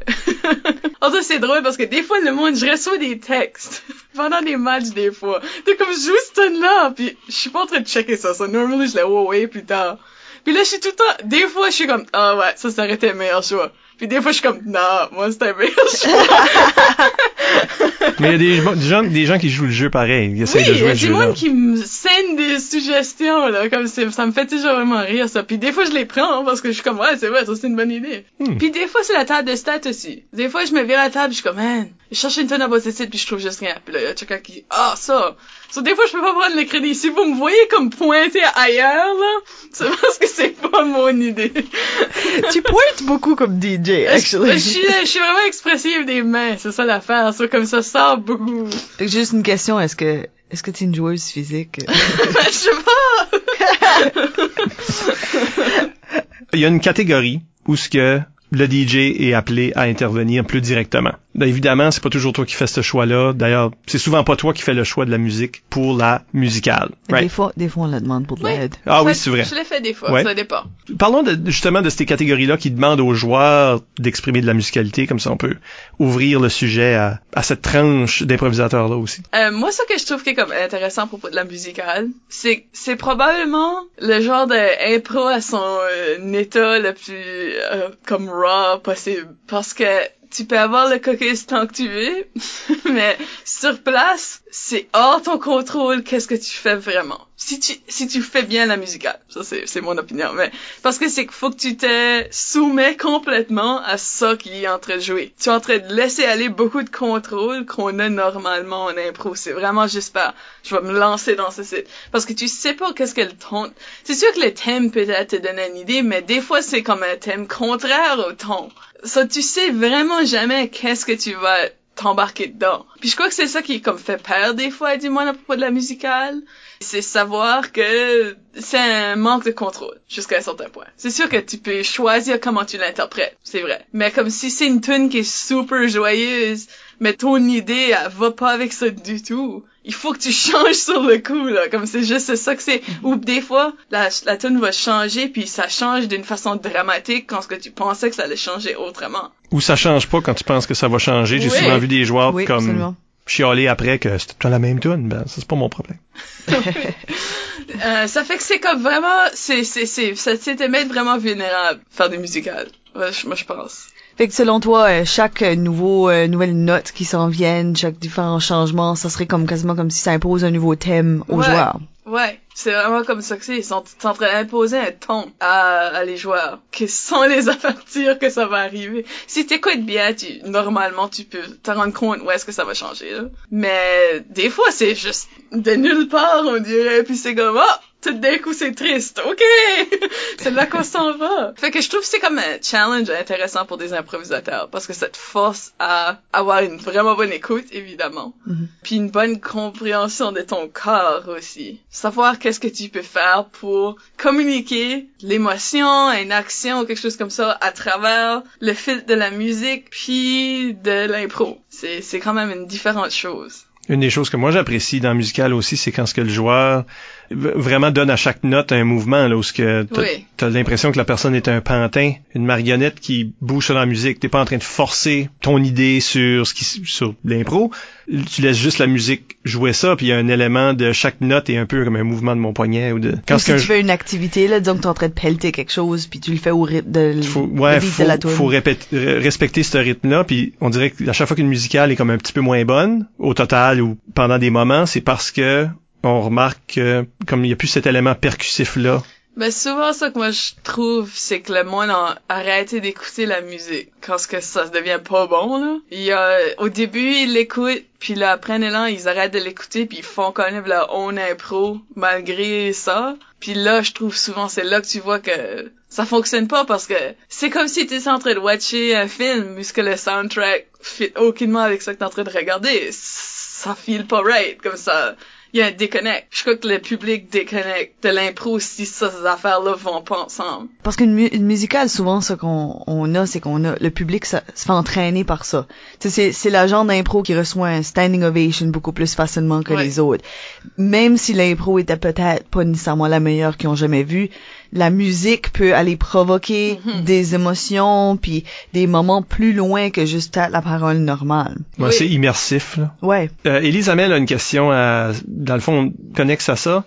Elle aimerait savoir comme qu'est-ce qui fait une bonne musicale pour toi, tant au côté du choix de la musique, puis du thème, tu sais, du côté de l'arbitre qui fait ce choix-là ou euh, de, de l'équipe d'officiels ce choix-là, autant que comme là on vient de discuter qu'est-ce- comment les joueurs peuvent bien la réussir. là. Comment est-ce que l'arbitre fait pour faire ce choix-là en premier lieu? Je crois que comme il y a des choses comme clichés là que tout le monde dit toujours là qu'il faut que ça change tout le temps puis euh, je, comme je suis de l'avis de ça oui c'est le fun mais honnêtement je, moi je trouve comme pourquoi te barrer les roues avec la musicale? Moi je trouve pas mal n'importe quoi pourrait être une musicale. C'est juste un différent défi pour les joueurs. Mais comme typiquement euh, ce c'est le fun quand il y a des différents feelings. Si t'es pour faire une, une musicale longue parce que t'es pas obligé de faire on a tendance à donner des musicales de comme 4-5 minutes, mais vraiment, il n'y a pas de raison pour ça. Ça pourrait être des musicales de 2 minutes, ou est-ce que c'est juste un moment, puis que ça, c'est correct. Je crois que on a tendance à vouloir se limiter quand ça vient à la musicale, mais vraiment, pourquoi? C'est un peu de même que je me sens. Il, il peut avoir peut-être des paroles. Euh, il pourrait avoir comme quelqu'un qui, tu là, une chorale qui chante en arrière, comme n'importe quoi. Honnêtement, j'ai déjà vu des musicales parce que c'est juste comme un monsieur qui fait des sons de bouche. C'est-à-dire, il fait comme une tune avec ça. Du throat singing. Yeah, comme tu peux faire avec vraiment n'importe quoi. Fait que je crois que pour commencer, si t'es comme nouveau, puis c'est c'est comme la première musicale que tu donnerais, il y a des comme classiques choses à chercher pour. Ça fait comme quelque chose qui a un différent ton à travers la tune, qui monte, qui va en bas, qui monte en volume, qui baisse en volume. Euh, ce qui va donner comme la variété dans ton impro. C'est le fun quand il y a une cohérence musicale pareil aussi, comme Oui. ça les joueurs peuvent anticiper ce qui s'en vient, Mhm. comme ils peuvent, ça. dans le même mouvement, un moment donné, ne sont pas complètement perdus. Là. Parce que Oui. dans une impro normale, tu peux un petit peu prédire ce que l'autre personne va faire, puis c'est sûr que tu vas, tu peux te faire donner des curveballs une fois de temps en temps.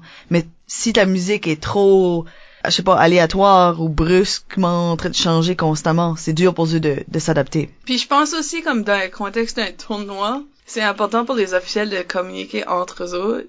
Parce que si tu veux la variété dans les styles de musique dans un tournoi aussi. Tu sais, comme moi, ça qui me rend heureux, c'est quand c'est comme il y a une tune de jazz, il y a une tune d'orchestre, il y a une tune plus comme électro whatever, comme dans le même tournoi parce que ça donne des différentes expériences puis rend tout le tournoi plus intéressant. Ouais, c'est pas trois tonnes du Seigneur des Anneaux. Là. Ben c'est ça, puis tu sais comme il y a, il y a y a, tu vas, y a du monde qui va à travers des phases, là, jusqu'à comme tout d'un coup, tout le monde a des tunes orchestrales, puis là, tout d'un coup, tout le monde fait du jazz, comme ça, ça arrive. Parce que c'est normal, tu sais, on, on, vient toute tanner de ça, on fait quelque chose d'autre. Mais je crois que c'était pour faire un tournoi, que c'est quelque chose que tu devrais prendre en compte. Puis je pense que c'est le cas, si je me trompe pas. Mm, oui, d'habitude, on, on, se consulte. Quand ce que tu joues beaucoup les mêmes musiques, les mêmes durées, tu, peux te retrouver avec des impôts qui se ressemblent beaucoup. Là, le, on dirait que souvent la musicale devient euh, épique, quelqu'un meurt à la fin, toutes ces choses-là. Mais en réalité, euh, on devrait se permettre. Puis plus qu'il y aurait de musicale, souvent c'est quelque chose qu'on a moins parce qu'il y a plus de préparation. On Des fois, on sait pas si la technique peut le... peut l'accommoder, tout ça. Donc, on a un peu moins dans un tournoi. Euh, ou même ça survient moins souvent dans une ligue. Mais plus qu'il y en a, plus que tu as l'occasion de faire de changer la formule. Il n'y a pas une seule façon de faire une musicale. Moi, j'en ai déjà vu et fait tout ce que la musique est un chant sonore, où ce que les personnages sont pas en train de bouger à la musique, mais tu t'aperçois que cette musique-là est vraiment une trame sonore comme plus mélancolique ou quelque chose comme ça devant un personnage qui est juste en train d'avoir de l'émotion. Ça se ferait ça par exemple. Tu sais où euh, on a déjà joué avec euh, mettre des effets spéciaux. C'est une trame avec de la pluie. Il y a une petite mhm. musique mais c'est de la pluie puis les dire aux, joueurs avant, vous avez le droit de parler dans celle-ci. On, normalement, on n'encourage pas ça, mais comme ça, on peut expérimenter avec l'idée de chant sonore. Ça, ça, ça se fait. Je donne ce conseil-là à, ceux qui écoutent, là, qui prépareraient ces choses-là. Il n'y a pas juste une façon de faire les choses comme qu'on peut avoir euh, une impro qui serait de la danse interprétative dans le fond, mais qui raconte une histoire puis une émotion à travers la danse, comme qu'on peut avoir de l'action qui se passe au son de cette musique-là, au rythme de cette musique-là. Il n'y a, pas de vraie formule. Ben l'impro, dans toutes ses formes, c'est tout le temps oui mais non. Tu là, mm-hmm. on dit euh, tu sais, fait jamais une musicale qui reste trop constante, mais ça peut être super intéressant pareil. Tu sais, on, on, se fait tout le temps dire qu'on devrait pas faire des euh, des musicales avec des paroles parce que là, le monde vont faire les mots de la chanson qui pourrait arriver là, c'est sûr. Mais moi, j'ai donné euh, la cucaracha une fois la licume. C'était juste straight up la cucaracha. Comme il y avait les, il y avait les paroles, il y avait ça, mais ça c'était un ton ça marchait, puis ça, ça donnait quelque chose d'intéressant parce que c'est sûr que les joueurs connaissent un petit peu la chanson, fait que déjà là ils peuvent mieux se préparer là. Mais juste le fait qu'il y a des paroles, on oublie que la voix c'est aussi un instrument qui peut être intéressant dans le musical. Surtout si vous utilisez des langues qui ne sont pas le français et l'anglais, qui sont les langues qu'on connaît. Malgré que j'ai déjà donné Funky Town. Oui. Tu? Tout ça c'est possible, qu'il faut pouvoir expérimenter, puis la musicale nous donne cette occasion-là comme mm-hmm. toutes les autres façons. Je dirais une chose par exemple en termes de choix de musique, parce que des fois je le vois puis je fais comme ah comme la chanson que vous choisissez là, que vous allez utiliser, faites-la finir sur un punch, pas sur un fade. Tu sais, il y a des chansons qui sont faites où ce que tout d'un coup la chanson se fond, puis ça devient de plus en plus. À moins, que c'est censé être comme une émotion, comme un ça. Oui, mais des fois c'est comme il y a juste des chansons qui sont enregistrées de même là, ce qui finissent pas. Oui, ils ont juste été trop lâches, ils ont juste fade out. Ça fade là, ça fade pendant qu'ils chantent encore quelque chose comme ceux-là peuvent finir un peu étrange pour un impro comme au moins siffler lettres plus tôt ce genre de choses. Ouais, c'est ça, parce que je veux dire, moi, souvent, souvent le monde siffle. Si c'est une tune comme ça, souvent le monde va siffler comme une coupe de secondes avant la Presque, là. Parce que tu veux pas que l'impro finisse sur un bizarre de... Parce que c'est un peu à, moins que ouais, à moins que c'est ça que la musique est supposée faire. Oui, si c'est un là tranquillement on... ça vient plus calme ou whatever ben ça fait du sens mais si c'est moi ce que j'aime c'est c'est des euh, des musicales jusqu'à maintenant ça va vraiment bas puis là les joueurs peuvent plus entendre puis savent pas si l'impro est fini ou non. Ah ouais ça c'est drôle le visage de panique là. Ça, ça je continue tu l'impro là ou c'est ou juste comme un moment de silence des fois, il y a juste des moments de silence, puis là, c'est, il y a tout le temps un moment de panique. Moi, je crois que c'est aussi bien d'utiliser ça. Oui. Parce que ça peut être super intéressant du silence. En impro, euh, on n'utilise pas assez du silence. Je pense que c'est, ça vraiment un, pouvoir intense. Fait que dans une musicale, s'il y a beaucoup de musique, t'es, tous tes sens sont constamment, tu sais, là, il y a pas de pause, tu sais, parce que c'est de la musique. La monnaie, ça juste silence. Ça peut être vraiment puissant comme moment dans le musical, ça. Puis là, il y a la musicale qu'on crée nous-mêmes. C'est-à-dire la chanter. oui. Parce que la chanter, c'est l'autre impro euh, où la musique est directement reliée. Comment est-ce que les joueurs doivent aborder cette affaire-là? Parce qu'il y a plusieurs formules. Il y a du monde qui invente leurs propres airs. Il y a du monde qui utilise des airs connus. Il y en a qui gardent la, même chanson tout le long d'une impro. Il y en a qui arrêtent pas de changer de réplique en réplique. Qu'est-ce qui est ton idéal, Tonat? Je pense, pour commencer, t'es mieux de choisir une twin qui existe pour vrai, comme pour les plus novices, parce que le monde fait ça, puis là, la tune change. le monde font ça beaucoup. C'est pas mélodieux, là. Non, c'est juste t'entredire des mots à un différent ton. Mon préféré, c'est quand tu dis une pleine phrase, puis là, à la fin. ouais. C'est ça, je parle juste de même. Fait que je crois que ça peut sécuriser du monde de suivre un air qu'ils connaissent. Surtout si t'es pas musical comme personne. C'est ça, comme si tu, tu sais où est-ce que tu t'en vas. C'est un petit peu comme, mettons, comme si t'es en train de faire la rimée. Parce que on dit souvent de, de comme penser à le mot que tu vas dire ou la fin que tu vas avoir avant. Ben, c'est une façon de te faire ça aussi. Tu sais combien de mots que t'as besoin de dire dans ta phrase pour fitter avec la chanson que t'es en train de chanter. Ça fait, je crois que c'est sécurisant, mais je pense que ça peut aussi être surutilisé. Ça fait je me souviens là, il y a un moment donné où ce que Le temps de cathédrale. C'est le temps il y a un moment donné que tout le monde utilisait ça, puis j'étais assez écœurée de ça. Comme je me souviens actually parce que ça arrivait comme deux ans passés que quelqu'un a fait ça, d'une chanter, puis mon réflexe était automatiquement oh, mais comme pour eux c'était nouveau. Oui. pour moi, j'avais vu ça comme cinq ans. Ben, ça, c'était une facile. Le blues du businessman, là, j'aurais voulu être un artiste, et à un moment donné, était surutilisé. Puis il y a des gens qui surutilisent, tu sais, comme ceux qui n'ont pas beaucoup de culture musicale, vont se faire donner ce conseil-là probablement. Ils vont utiliser des chansons de Noël que tout le monde connaît, Ouais. Bonne fête, au Canada. Et ceux-là reviennent beaucoup et semblent très comptines, là, tellement c'est comme des chansons très connues. Puis feel cheap parce que si tu vas me faire une mettons que tu utilises une chanson de Noël, c'est correct, mais si l'impro a aucun rapport euh, est pas festive, a aucun rapport avec Ça les fêtes, on dirait que ça fit Non. pas. La mélodie évoque quelque chose que t'es pas en train de rendre. Ben, l'affaire avec utiliser une chanson qui, qui, que le public reconnaît, c'est qu'ils font, ah, ils chantent cette tune là Mais des fois, ça, ça peut jouer contre toi. Ouais. Justement dans ce sens-là. Tu sais, c'est comme, pourquoi je chante une tune de Noël? On dirait que tout d'un coup, tu redeviens une personne debout dans le vide avec un jersey de hockey. Comme ça sort le public de la situation parce que ça plus rapport. Je vais lancer des fleurs à Samuel Chiasson. Juste pour dire que comme son approche à la chanter, que j'avais toujours trouvé comme remarquable, il était un peu comme toi, là, où il y avait plein plein de tunes dans la tête, il faisait beaucoup de radio, euh, il faisait de la recherche musicale, Tu sais, évidemment c'est encore euh, quelqu'un qui travaille dans ces domaines-là. Mais ce qu'il faisait, c'est il, il rentrait dans une impro avec le thème c'est quelque chose, puis dans sa tête, je pense, il voyait toutes les tunes qui avaient rapport à cette chose-là. Ouais. Puis il variait, là. Il changeait selon le petit moment dans l'impro, il changeait de tune, mais c'était toujours un air d'une tune qui avait rapport avec sa thématique. Là, je c'est- pense que ça marche. puis, ouais, fait que là, c'est comme. Là, en plus, t'as ajouté une couche où ce que le public est en train de faire comme non seulement c'est une impro à propos des chevaux, mais il est en train de chanter juste des tunes à propos de des chevaux. Ok, y a-tu des tunes au bout des chevaux, là? Parce que c'est une exemple. C'était son exemple de tantôt. On n'arrête pas de le répéter, y en a-tu? Des Oui, euh, chevaux puis des clowns. Non, chevaux, chevaux, j'en ai. ouais, moi aussi. J'en ai plusieurs. C'est c'est un weird exemple. Mais mettons, il utilise tout le temps comme la, une tune. Il change complètement les mots, mais c'est la, une tune que l'air a rapport avec le moment puis avec le thème. Fait que pour le public qui reconnaît les chansons, c'est en train d'ajouter comme une joke de plus. C'est la joke qui est pas dite, mais c'est comme, en plus, il fait une référence à cette affaire-là. C'est comme regarder un film de Edgar Wright, là. Ben, c'est comme quand est-ce que tu ajoutes quelque chose, un détail de culture que pas tout le monde dans le public va comprendre. Comme je me rappelle une fois que, que Michel avait fait un impro, est-ce que tu avais mentionné quelque chose de kung fu related? Parce que tu avais tellement regardé de films de ça que tu connaissais les mots spécifiques. Puis il y a juste une personne dans le public qui a fait comme ha. Mais je pense que c'est un petit peu de même pour une chantée. Si tu vas chercher quelque chose qui est approprié pour une situation, puis là les deux trois personnes dans le public qui font comme Oh my god, check ça, toi.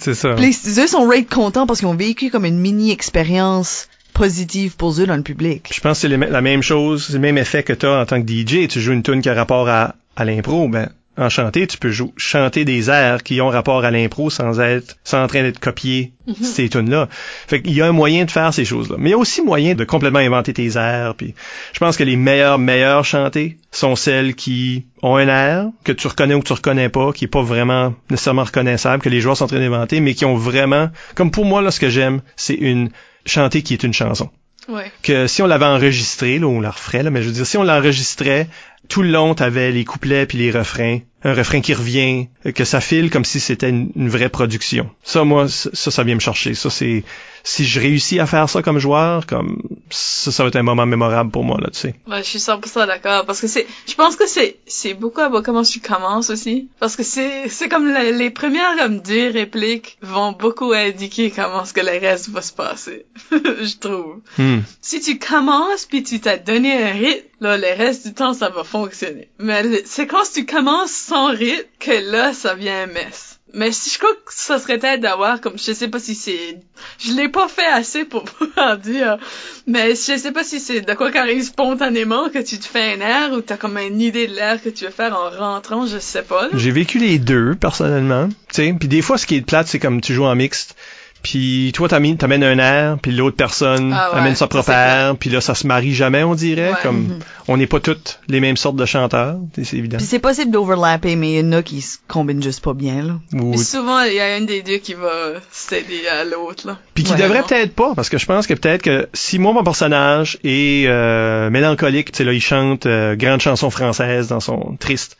Puis l'autre personne est, est boostée ou, euh, ou choquée ou attaque cette personne-là puis utilise euh, plus des styles hip-hop, Mhm. par exemple.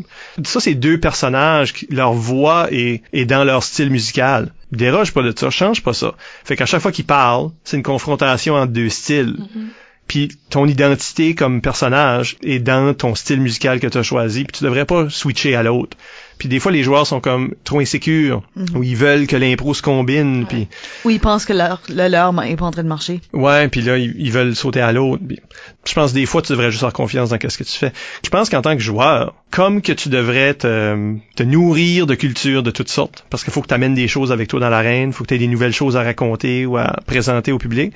Je pense qu'écouter beaucoup de musique, ça devrait faire partie de ton training de joueur, autant que toi tu l'utilises comme DJ. Là.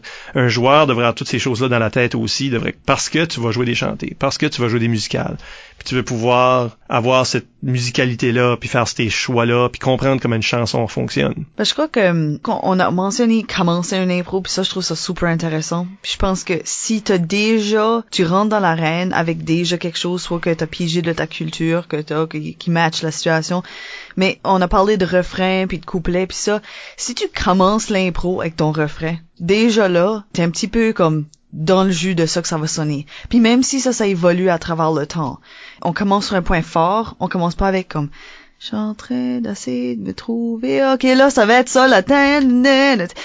T'as eu cette petite faiblesse-là au début. C'est comme quand ce que, dans une euh, mix, tu fais comme un, t'es-tu prêt? T'as-tu pacté ton sac? Je file que ça file de même dans une chantée parce qu'on n'est pas, on n'est pas assez brave de juste commencer direct dedans. Mais peut-être commencer avec le refrain serait une bonne méthode de, Puis c'est une bonne idée aussi de quand ce que je dis ça là, c'est d'écouter des styles musicaux que t'écoutes pas d'habitude, trouver des choses que t'aimes dans des styles que tu connais mal ou que tu penses que t'aimes pas, parce que ça, à mon avis, c'est impossible. Il y a aucun style musical qui a rien de bon dedans. C'est juste ça, on entend beaucoup la crap. Mais aussi des différentes façons d'apporter la musique, parce que euh, je le sais par exemple qu'Isabelle, ben toi aussi, que vous êtes toutes les deux des fans de euh, comédie musicale, Oui. Oui. Broadway, puis toutes ces choses-là. Ça, c'est une façon d'amener de la chanter, même pas en chanter, parce que vu qu'il y a des bouts de parler dans, dans une comédie musicale, ça aussi, c'est une catégorie ou un, un style, une à la manière de, si on veut qu'on peut amener n'importe quand. Mais faut être à l'aise avec rentrer en musique, sortir de la musique, tout ça. Puis une des choses, puis si tu regardes beaucoup de, de théâtre musical comme ça, tu le sais qu'il y a différentes sortes. C'est pas toutes, autant des cathédrales. Là. C'est, je l'ai vraiment ancré dans la tête. Ouais, moi aussi, je l'ai dans le vague, là. c'est, c'est pas juste ça. Tu sais, là, il y a différentes façons de le faire. Il y a des toutes sortes. Ben, selon l'émotion puis selon qui c'est le personnage qui chante, ils vont s'ajuster. Un des moments intéressants que j'ai trouvé euh, cet été euh, au Zèbre d'Or, qui était le tournoi adulte là, que, organisé par Impro NB, celui de 2016. Ok, l'équipe à Isabelle justement juste ici, Ah, Je suis juste ici. juste ici. Allô? L'équipe à Isabelle jouait euh, avec euh, une équipe qui s'appelle les Grosses Caves et euh, c'est tout du monde, que- c'est ça là. Ça c'est deux équipes tout du monde que t'as déjà entraîné. Oui, apparemment, c'est les équipes que je coachais. C'est ça. Mais, mais ça donne que vous avez fait des exercices dans ce sens ensemble. chanter, oui. Et ça a paru parce qu'il y a eu une chantée ou si c'est pas une chantée, vous avez fait une comédie musicale avec ça, en tout cas. Puis non, c'était une chantée. Ah, c'était une chantée. Chanter à bout du, du taxage à l'école. là. Mhm.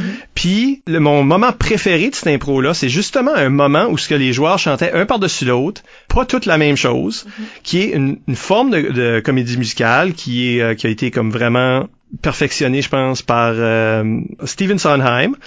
Into the Woods ou euh, Ouais, ou euh, le- Company, le, ou- le Butcher, là, le whatever, là. euh, Sweeney Todd. Sweeney Sweeney Todd. Todd, ces choses-là. Fait que c'est beaucoup plus dark, déjà, les choses qu'il fait. Tu vois que c'est une différente sorte de comédie musicale, mais aussi il fait beaucoup ça. Des gens qui chantent à contre-ton, un par-dessus l'autre, qui chantent leur ligne à eux autres, par-dessus ou en dessous de la ligne à quelqu'un d'autre, puis c'est des motifs qui reviennent, puis ça devient vraiment comme un chant sonore. Puis il y a eu un moment de ça, puis je sais pas comment est-ce que vous avez réussi ça, Isabelle, mais il y a eu Moi un... non plus. Non, ben, ça devient des réflexes, mais non, ben oui. il y a eu un moment de même où ce que toi t'étais la, la bully, là.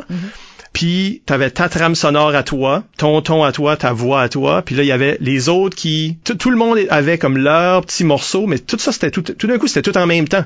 Mais tout en même temps, ça créait comme un élément d'orchestre vocal. Oui. Ben, je pense que la racine de, de cette impro-là, puis de réussir ce genre de choses-là, c'est pas avoir peur de la répétition, puis avoir confiance dans l'autre qui va pas arrêter si toi tu commences à chanter. Dans ce contexte-là, moi je, je, je répétais un mot over and over, mais c'était une longue note étirée. Fait que je savais que moi je l'ai dit une fois, je pense que je l'ai dit deux fois, puis à ce point-là, ils savaient qu'est-ce que ça, ça allait avoir l'air. Fait que, OK, ils ont cette information-là. Ils savent que ça va être un mot tout seul étiré. Comment est-ce que je peux contraster ça, puis aussi faire de la répétition pour layer ces deux choses-là ensemble?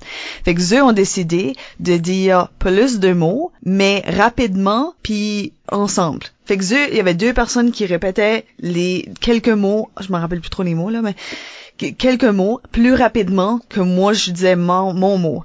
Fait qu'ensemble, moi, je suis faire une longue note, je suis faire comme un, puis ils comme un, au-dessus de ça, puis le contraste se fait. Faut juste avoir confiance que l'autre personne, parce que moi, dans un impro normal, j'aurais pu arrêter de chanter parce qu'ils sont mis à chanter. Faut juste avoir les guts de faire, moi, j'arrête pas de chanter, puis toi, continue. Je pense que ça vient peut-être aussi d'une peur de rudesse. Ouais. De, de pas faire ça? Parce que tu veux pas couper la parole à l'autre personne, ouais? C'est ça qu'on fait normalement.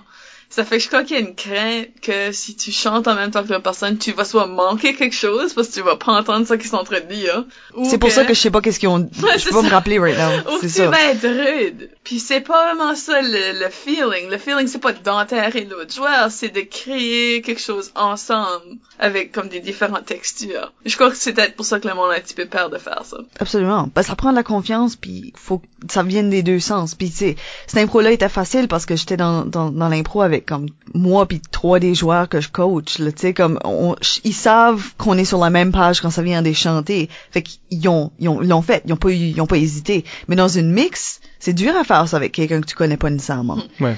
Ça vient Mais ça, vraiment. c'était une mixte. C'était Oui. mixte, oui. Ouais, tu sais, c'est ça la magie de la chose, où ça donne que vous aviez toutes, euh, tu sais, là, un contexte euh, ensemble. C'est-tu quelque chose que vous avez travaillé spécifiquement en atelier? Non, non, mais comme ça que tu as dit, là, la longue note, puis les petites notes par-dessus, comme c'est-tu quelque chose que tu peux décomposer, analyser en groupe, euh, dire, ah ouais, tu sais, comme quand est-ce que ça, ça arrive, c'est une opportunité de faire ces choses-là? Je pense qu'on l'a essayé parce que j'arrête pas de pointer le monde puis dire euh, mon atelier de chanter ça. Mon Ouais. atelier de chanter. Oui. Même du j'ai pas coaché, je veux juste, juste pas puis j'ai dit ça. Mais euh, je pense que c'est juste les rendre à l'aise avec les concepts, puis là à m'amener, tu les laisses explorer ça. Je suis pas sûre qu'on a nécessairement essayé ce principe-là de overlapper. Je pense qu'on a fait des duos puis des affaires. Mais euh, une fois que tu es à l'aise avec les principes de base, un petit peu comme Nat disait, une fois que tu es à l'aise avec chanter une chanson que tu connais, là tu peux plus essayer de voir qu'est-ce que je peux faire avec ceci. Comment est-ce que je peux explorer une catégorie qui me permet quelque chose? Ça me donne cet outil supplémentaire ici, que oui, ça a l'air comme si ça te force de te donner, mais comment est-ce que je peux mimer mieux? Comment est-ce que je peux chanter puis exploiter ça puis rendre ça intéressant puis impressionner un public avec quelque chose qu'on peut faire? So, je pense que les, les joueurs sont un, un âge jusqu'ils explorent puis essayent. Puis, puis on fait ça à la Licume aussi cette année. Ce genre de contraste-là. Il y avait même une impro euh, en, en 2016 que il y avait quatre joueurs dans l'arène, puis ils étaient en train de faire ça. Il y avait deux personnages qui étaient, je pense, des arbres, puis le du monde était en train de les chopper, fait que t'avais t'avais les bûcherons qui étaient en train de faire comme du poc, poc, poc, poc. Les autres sont juste comme ah ça fait mal, ça fait mal, comme tu sais là, puis comme Zeus overlappait. En plus t'avais les Fait deux. que, fait que les bûcherons sont un peu la, la percussion, Ouais c'est ça. puis les autres sont la mélodie. Puis vous voyez, si vous comprenez plus, comme si on comprend mieux comment la musique fonctionne. Oui. Puis toi, t'as, Nat, t'as, t'as, cette- t'as juste été une musicienne Maintenant t'es pour vrai. percussionniste en suis plus. Tu sais, comme tu, tu le sens ces choses-là. Ben là, on peut, tu sais que ta voix est cet instrument-là. Oui. C'est ça, c'est un instrument at some point. Quand, surtout quand tu overlap de même, ça devient un instrument. Parce que c'est plus about l'information que tu es en train de donner, parce que c'est de la répétition. Ils savent. Ils savent l'information. Tu en train de créer un effet avec ta voix. Fait que je pense que c'est ça. Puis tu peux pas faire ça tout le temps, hein. Mais je pense que explorer cet aspect-là de la chanter est vraiment intéressant. Puis l'autre affaire que je trouve que la, la comédie musicale peut nous donner aussi, c'est le pacing parce qu'on a tendance à commencer une chanter à 210%. C'est là ou à 3%. On dirait qu'il n'y a pas de mais dans une comédie musicale, ce qui réussissent vraiment bien, c'est le build-up. Eux, on l'a tout d'être capable de se parler avant de se mettre à chanter, là. Mais nous autres, on a moins ça, mais tu peux commencer à une place puis bâtir vers un pic. À un moment donné, quand tu fais une émotion maximum, comme, you know where tu peux aller après ça, tu sais. c'est pareil comme ça en chanter. Si tu chantes, tu fais des grosses notes fort, intenses, tu plafonnes, puis là, il reste euh, deux minutes. là. C'est ça, il y a, plus rien, il y a pas de place à y aller, sauf down, sauf faut soit que ça matche ton impro, ou t'aurais dû mieux pacer pour bâtir vers ce pic-là. Fait que je pense que si tu joues avec comment tu construis ton impro, puis comment est-ce que ça, ça affecte la façon que tu montes, puis tu descends, puis que tu overlap ou non, puis tu sais parce que tu peux faire une chicane entre deux personnes, puis ils sont en train de juste se dire les mêmes deux phrases, mais overlapper. Une fois qu'on a entendu séparément les deux phrases, ils peuvent s'overlapper tant qu'ils veulent, parce que c'est plus de l'information pour le public, c'est un effet. Tout le monde devrait écouter Steven Sondheim. Je trouve que c'est actually un bon exemple de quelque chose qui sonne comme de l'impro. Ouais, pour vrai. Je trouve que quand les personnages interagissent, ils sonnent comme de l'impro, les personnages réagissent, comme c'est juste assez comique puis punché puis comme on dirait qu'il y a différents un, sens d'humour qui est vraiment approprié pour l'impro, puis ça file pas aussi scripté, ça file beaucoup plus vrai que beaucoup de comédies musicales. Mm je trouve que c'est un bon exemple.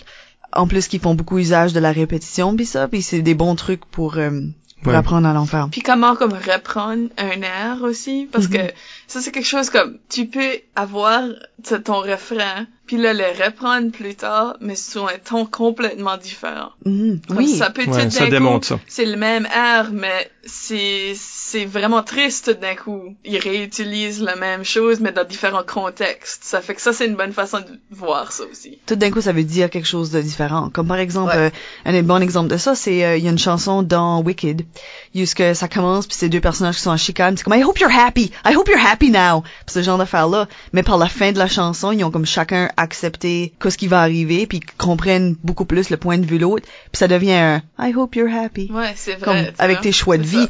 Puis tout d'un coup, cette évolution-là, tu peux vraiment t'amuser avec ça quand c'est simple comme mot que tu utilises. Ouais. Mais puis aussi, la comédie musicale a le bénéfice de raconter une histoire, c'est un récit. Oui. Ces histoires-là, puis c'est ce qu'on fait en impro normalement. C'est mhm. rare l'impro qui serait juste une chanson, que cette chanson-là serait à propos d'un sujet, mais pas un récit. On dit souvent que c'est à propos de raconter des histoires, puis c'est un peu ça notre réflexe. Puis une comédie musicale fait déjà ça à une, à une plus longue échelle. Mais la meilleure chanteuse que j'ai jamais entendue était quand même une chanson. Ça date là, c'est comme un joueur de l'université d'Ottawa, euh, un match étoile, comme un ancien joueur de l'université d'Ottawa, qui a fait une chanson pour sa libido. C'était ça. Mais il y avait, c'est la première fois que je voyais quelque chose qui avait des couplets, qui avait une tombée là. Tout d'un coup, il y avait une tombée, il y avait son, un refrain qui revenait. Puis c'était comme il aurait pu l'avoir écrite, produite et pratiquée là. Tellement c'était. Wow. Puis ça, c'est incroyablement inspirant quand tu vois cette chose-là. Puis pourtant, c'était pas un récit, c'était pas une histoire. Je pense que le couplet est beaucoup plus scary que ça actually là. Parce que on, peut jouer avec la répétition pour se rendre à l'aise, comme c'est, peut-être les, training wheels pour éventuellement peut-être faire des couplets plus intenses là, tu sais.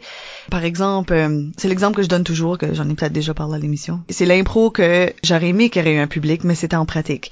Puis c'était mon équipe étoile au complet, ils se sont mis en ligne, un en arrière de l'autre. Puis c'était tous des soldats qui marchaient dans la en, route vers une bataille ou quelque chose de même. Ça fait qu'ils marchaient. Fait que leurs pieds faisaient comme un So, déjà, t'as, cette base de, de son-là. T'as une percussion dans l'impro. Puis tout ce que la chanson c'était, c'était comme, qu'est-ce qu'on va faire après la guerre? Qu'est-ce qu'on va faire après la guerre? Ça, c'est ce qu'il répétait. Puis ce qu'il faisait, c'est qu'il faisait, tout le monde chantait ensemble. Puis là, quelqu'un sortait de la ligne, puis ils faisaient leur petite chanson au sujet de ce qu'ils allaient faire après la guerre. C'est oh je vais me marier avec ma blonde, je vais aller ouvrir une- un magasin, ce genre d'affaires là. Mais aussitôt que cette personne l'a fini, on revient à qu'est-ce qu'on va faire après la guerre, qu'est-ce qu'on va faire après la guerre? Puis là je suis capable de te le chanter là. Mais la première fois qu'on a chanté ça en groupe, ça sonnait pas comme ça là. Ouais. ça a évolué dans ça parce qu'à chaque entre chaque personne, il fallait leur chanter. Puis ça finit-tu pas que tout le monde meurt? Mais ce, ce qui arrivait, puis, puis oui, mais c'est ça qui est intéressant parce que at some point, on a passé tout le monde, je crois, puis la, dernière personne a comme décollé. Puis là, à mesure qu'il il leur chantait, puis il rechantait le refrain, puis il y avait toujours de moins en moins de personnes dans la ligne qui partaient. Puis là, il y avait Amélie Montour, comme la joueuse en avant de la ligne, qui chante tout seul le refrain qu'on a entendu là. C'était mon, mon équipe au complet là. Il y avait sept personnes là. Fait que on a entendu ce refrain là plein de fois. Puis là tu sais elle est toute seule. Juste sa voix toute seule qui fait comme qu'est-ce qu'on va faire après la guerre?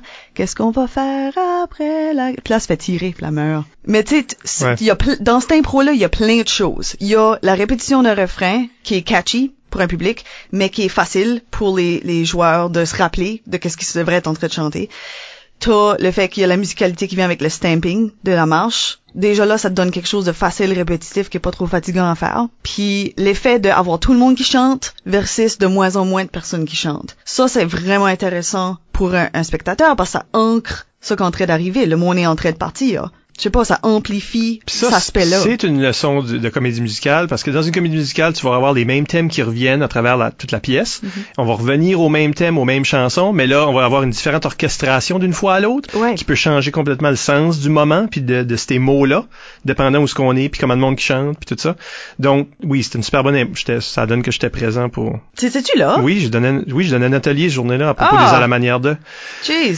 Ça, c'est awesome. Oui, c'est moi je l'ai vu celle-là, mais On avait un spectateur pour Mais- une des meilleures impros que j'ai vues de ma vie. ben, je me sens honoré. Oui. Fait qu'il y a plein d'é- d'éléments comme ça, tu sais, là. Les, les, les jeunes qui nous écoutent vont peut-être se souvenir de Personne c'est Nobody Knows. Ah, ben oui. Tu sais, comme, si tu, Classique. tu- parce que cette répétition-là fait en sorte que le monde va se souvenir de cette impro-là. Tu te souviens pas de ma chantée, que j'ai dit toutes sortes de choses puis j'ai jamais répété le même motif, mais si j'ai toujours répété ça, le monde a l'impression qu'ils ont écouté une chanson puis ils l'ont écouté plein de fois, puis cette chanson-là vit dans leur imaginaire. Puis je crois que c'est quoi que tu peux faire dans ta vie tous les jours. Comme moi, moi puis Marty là, on euh, on a des chansons qu'on chante. On chante constamment, vraiment. Lily aime pas ça. Lily c'est mon chien en passant, mais on, chante constamment. Comme c'est quoi que tu peux juste pratiquer de ta vie tous les jours? Mais comme Space Whale, c'en est une qu'on chante constamment. Puis air-là est juste dans ma tête maintenant. Comme je chante d'autres choses sur cette même air-là. Je me rappelle, il y a une fois qu'on cherchait pour une tune pour impro karaoke. Ah oui, oui, oui. Puis pour tester, voir si ça fonctionnait, on n'arrêtait pas de juste faire comme je vais à l'épicerie acheter une banane. Comme on essayait cette phrase-là sur tout- toutes les tunes. Oui, c'est comme, si tu- absurde. Si, tu peux au moins dire ça, ben, ben, tu peux chanter de quoi dessus. Mm. Mais je crois que c'est quoi que tu, c'est quoi que tu peux pratiquer aussi, comme, honnêtement, comme moi, je sais, comme, moi, je chante beaucoup dans ma vie de tous les jours, t'as pas besoin de faire ça à ce point-là, là. Mais, si t'as un air ou deux dans ta tête déjà, parce que c'est quoi que tu fais juste à l'occasion, je crois que ça va vraiment faciliter le processus. Je pense qu'il faut que tu aies confiance que t'as pas besoin d'une bonne voix pour le faire et tout? Non, who cares? Le monde a vraiment peur de ça, mais c'est pas, c'est pas nécessaire. Puis si tu veux m'insulter, aie une mauvaise voix, On purpose. puis le fait exprès. Fait Ouais, que ça, tu dis, ah, ben, tout le monde trouve que je fausse, je vais aller, puis je vais, tu sais, là, miauler Ah. comme un champ chaleur. C'est Il y a atroce. rien qui ruine une impro de même. C'est de l'anti-spectacle, à mon avis, comme tu peux pas juste faire du souvent mauvais. le moyen de, comme, crier quand ils font ça. Parce que ça vient tellement aigu, comme, surtout les jeunes, je trouve que c'est, c'est plus un réflexe parce que c'est drôle ou whatever. Tu viens tellement aigu que c'est incompréhensible. Moi, encore C'est pire, même le point de ça. encore pire que ça, c'est quand ils disent de quoi de bon, mais là, ils finissent avec de quoi qu'ils chantent mal. Ça, c'est juste comme un, Ah, oui. je t'aime de tout mon cœur. Ouais, ouais, ça, ça m'agace. Je m'excuse à mes soldats. Mais, mais comme, tu sais, là, c'est pour être comique, puis c'est pour ça, mais c'est, je trouve que ça manque de respect à la catégorie. Oui, c'est pas prendre la catégorie au sérieux. Non, c'est ça. Mais tu disais quelque chose d'intéressant tantôt. Là, ça fait un bout de maintenant. Mais tu as parlé de la rimée. Oui. OK? Puis on parlait de comment, tu sais, on a parlé de percussion. Puis de- je pense que à de tous les instruments, de toutes les instrumentalisations, la percussion est probablement l'outil le plus utile en général, à un improvisateur. L'idée d'être rythmé. Mhm. Parce qu'on disait tantôt qu'un match est rythmé. Ça, ça arrive, là, ça, ça arrive, ça, ça arrive. Puis il y a des moments qui sont percussifs, là. Un sifflet, c'est pas, euh, pas mélodieux, un sifflet, là. Tu sais, le sifflet dit, le gazou dit. C'est tout à propos d'un rythme. Puis on parle beaucoup de joueurs, tu parlais de pacing tantôt, Mhm. Isabelle, que faut avoir comme une, une horloge dans la tête. Puis ça, c'est le bon moment pour ce site. Puis ça, c'est le bon moment. Tu sais, la parole mise juste au bon moment. Mais aussi, euh, en rimé, il faut rythmer ce qu'on dit. Puis ça, ça nous aide à créer des structures qui riment. As-tu d'autres exemples? Ben, je pense que c'est ça l'affaire, c'est que t'as un chrono puis un métronome dans ta tête. Un métronome. Quand est-ce que Ah, tu fais j'aime quelque ça. chose comme ça? Parce que c'est quasiment la même chose, vraiment. C'est quelque chose qui te garde en temps, right? So, si t'as une idée de combien de temps que t'as, tu peux diviser ton temps en phrases ou en actions comme dans ta tête. Ça fait que tu peux faire sûr que ton rime fit, si tu veux, dans un pattern. Parce que c'est ça que le monde aime. Le monde aime écouter des choses qui sont des patterns. Ils aiment écouter des choses qui se répètent aussi parce qu'ils aiment sentir comme s'ils peuvent suivre avec toi. Right? So, si t'es en train de faire une rimée ou t'es en train de faire une chantée, si tu peux suivre ton comme métronome intérieur, ça c'est juste plus agréable pour tout le monde puis plus sécurisant pour toi, je dirais. Parce que si t'es en train de faire plein de bouts de chansons un petit peu partout, toi tu peux te mélanger dans qu'est-ce que t'es en train de faire parce que c'est c'est pas sécurisant ça. So, je crois que si tu suis ton chrono slash métronome, J'aimerais euh, qu'il y ait un métronome dans notre tête. J'aimerais ça. Je, je me pense à ça. Mais c'est vrai, puis ça, ça s'utilise en mime, ça s'utilise en n'importe juste, quoi vraiment. juste comme comment ça fait longtemps qu'on fait ce joke-là, comment longtemps qu'il peut rester, comme notre Mhm. histoire va-tu assez vite, elle va-tu trop assez lentement, puis tout ça, c'est c'est un facteur de cet élément-là. Là. Puis tout ça, c'est une sorte de musicalité, Mhm. si on veut, parce que tu sais, il y a une musicalité dans du théâtre, donc dans du dans de l'impro aussi. Ben, ça s'applique bien à l'émotion.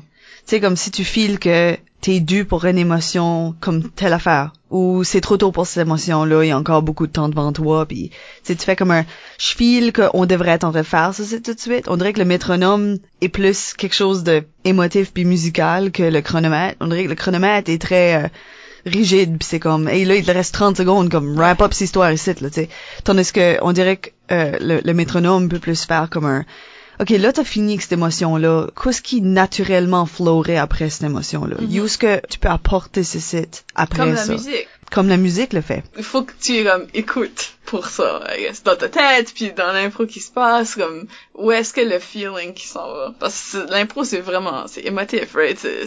C'est à la base I mean souvent anyway là à la base de comme des personnages qui continuent l'histoire so si tu suis ton émotion puis ton métronome là tu pourrais te rendre Je me demande si ça c'est pour... filera authentique Ouais, oui, c'est ça, c'est ça. parce que si tu peux pas si tu le forces then le public va s'en rendre compte Je me demande si c'est pour ça qu'on on s'appuie beaucoup sur les émotions dans des chantés. C'est beaucoup plus des impros qui sont about une émotion forte que peut-être un, un impro normal. Comme je veux dire, comme sta- statistiquement, comme est-ce que il y a plus d'impros chantés qui sont about des émotions fortes? Parce que c'est quelque chose qui est plus facile, on dirait, à chanter about, à explorer. On dirait qu'on peut plus aller chercher ça dans un coin que- viscéral. Ben, qu'est-ce qui est souvent la fonction de la musique dans un film, par exemple? Mhm. C'est c'est de supporter une émotion ou de créer une émotion dans l'auditeur, que ce soit euh, tu sais là de- des stings apeurants ou que ce soit de la mélancolie ou que ce soit de l'excitement, ça vient juste comme rajouter à l'émotion que tu veux essayer de rendre. C'est un peu le c'est un peu le miroir de l'émotion du public amplifié. Ouais. Fait que quand ce que tu chantes, c'est comme en musical, là, le monde a envie d'applaudir là parce que ils sont laissés la musique les emporter plus que des fois les joueurs. Ben la chanter, c'est celle-là où ce que toi t'es en train de créer cette trame sonore là toi-même. Puis il y a tellement de chansons qui sont à propos de l'émotion, comme des vraies chansons, des Ouais. chansons que t'écoutes sont souvent à propos d'une émotion. C'est c'est des, c'est des, soit des amourettes ou des, tu sais, c'est beaucoup des chansons comme ça, ce qui t'amène sur une émotion. Fait que je pense que, tu sais, la musique a toujours servi à ça, probablement, pour euh, l'être humain. Ben, j'aime l'élément chant sonore parce que la musique est pas restreinte nécessairement à une impro qui est une chantée ou une musicale ou quelque chose comme ça. Il y a l'élément qu'on peut inclure dans n'importe quelle impro libre, c'est le, le fait de faire un, un genre de chant sonore ou faire un genre de présence de, de son ou de musique dans une impro normale pour ajouter quelque chose. Ouais. Que ce soit que tu t'es dans un champ de gap, t'es en train de faire des bruits dans le background ou c'est t'es dans la forêt puis il y a des animaux, ça, ça ajoute quelque chose dans le même sens que la musique le ferait. Puis il faut que tu comprennes aussi ton rythme parce que tu veux pas être en train d'interrompre ce que les joueurs sont en train de faire. T'es supposé rester dans le background, mais faut, faut qu'on t'entende. Mais Puis c'est comme la musique au fond, parce que si tu es en train d'écouter une chanson puis euh, juste la guitare, versus il y a la guitare, il y a une bass, il y a un drum, y a toutes ces affaires-là. Tu t'en rends peut-être pas compte en l'écoutant les différents niveaux, les différentes textures, mais dans l'ensemble, ça fait de quoi de plus complet. Sauf si t'as des, des sons comme en arrière, quelque chose comme ça, ça ajoute une texture. Ça ajoute de quoi au produit final. Mhm. Même si c'est petit, comme, je pense, ça me fait penser à, la pièce de théâtre très tôt qui c'était sont sont dans un genre de toundra tu là c'est c'est hivernal. Puis il y a un bout où il y a quelqu'un qui est juste en train de faire comme un comme un genre de je peux pas le faire non mais un genre de comme un genre de sifflement qui était puis c'était juste ça puis le monde qui parlait mais on dirait que ça ça même ça ça renforce la scène ça donne quelque chose de plus à vivre quand tu regardes le, ce moment là y a-tu des questions qu'on n'a pas euh, posées? Oui il y en a Martin Savoie sur Facebook demande Je trouve ça difficile de dissocier musicalité et fluidité lorsqu'appliqué à un match dans son ensemble. Est-ce que les concepts sont synonymes Moi, je dirais qu'ils sont moins proches. Parce que c'est parce que la musique est pas obligée d'être fluide. ça peut être comme staccato, tu sais, ça peut être tu sais, c'est pas c'est pas nécessairement euh, dans le même sens que ça qu'on imagine fluide. Mais je pense que l'expérience de l'impro devrait être fluide. Si mm. ça, ça fait du sens ça devrait paraître comme seamless. Ça devrait paraître comme si on a déjà pratiqué ce site. Ça devrait paraître comme on sait exactement où est-ce qu'on s'en va. Parce que je pense que c'est ça que fluidité puis musicalité peuvent kind of rentrer ensemble dedans. Ou est-ce que ça, ça donne l'impression que c'est juste une grosse affaire qu'on vient de voir qui était exactement ça que ça devrait être. Comme si on joue de l'impro ensemble, tu dis quelque chose, je dis quelque chose, tu dis quelque chose, puis il y a pas des pauses malaisantes là où ce que mm-hmm. les joueurs sont très mais il y a pas non plus quelqu'un qui embarque un sur l'autre quand il parle. On dirait qu'on connaît nos répliques déjà, comme ça ça mm-hmm. crée une fluidité mais aussi un rythme pac pac pac pac mm-hmm. pac comme si on jouait au tennis. Ben, un petit peu comme le métronome. Fait que pour toi, ça serait plus un diagramme de veine qu'une une combinaison de synonymes. Ouais, c'est une bonne façon de le dire. Je comprends ce que tu veux dire, par exemple. On manque de temps, Nat, mais pour la toute fin de l'enregistrement, on a une euh, demande spéciale. T'as vu que t'es un DJ. on a une demande spéciale d'Isabelle Godin sur Twitter qui te demande de décrire l'expérience du podcast d'Impro NB que tu viens de vivre en trois titres de chansons ou moins. Trois au moins. Trois au moins. Une, une, à trois chansons qui décrivent l'expérience que tu viens de vivre. Ben, ok, là, mon réflexe, c'est automatiquement Video Killed the Radio Star. Comme si je serais pour jouer une tune, ça serait ça, parce que c'est ça va à la radio. Je sais pas, c'est dur. Honnêtement, je sais pas. Je sais pas comment est-ce que je ferais ça. Y a-tu bout de l'émission que je t'aurais fait jouer euh, Humble? Oh, for real? Ça, c'est toujours une tune pour moi, parce que... Je ben, vraiment pas. Avec les self-high-fives. ce bout-là, là. You are the humblest. ouais, clairement. Isabelle? On vous rappelle que vous pouvez nous laisser des commentaires par courriel au improvisationnb@gmail.com, sur le blog d'ImproNB au impronb.wordpress.com ou sur les médias sociaux. Nous sommes ImproNB sur Twitter et ImprovisationNB sur Facebook. Gênez-vous pas. Écoutez tous nos épisodes au complet par l'entremise du blog, iTunes ou YouTube. Encore une fois, merci à Nathalie Gauguin pour cette prête à l'exercice. Merci de m'avoir réussi. Merci Michel. Merci Isabelle. Et à la prochaine pour un autre entretien avec une vedette de l'improvisation. Actually, t'es probably la plus vedette, d'accord? T'as une t-shirt. J'ai une t-shirt.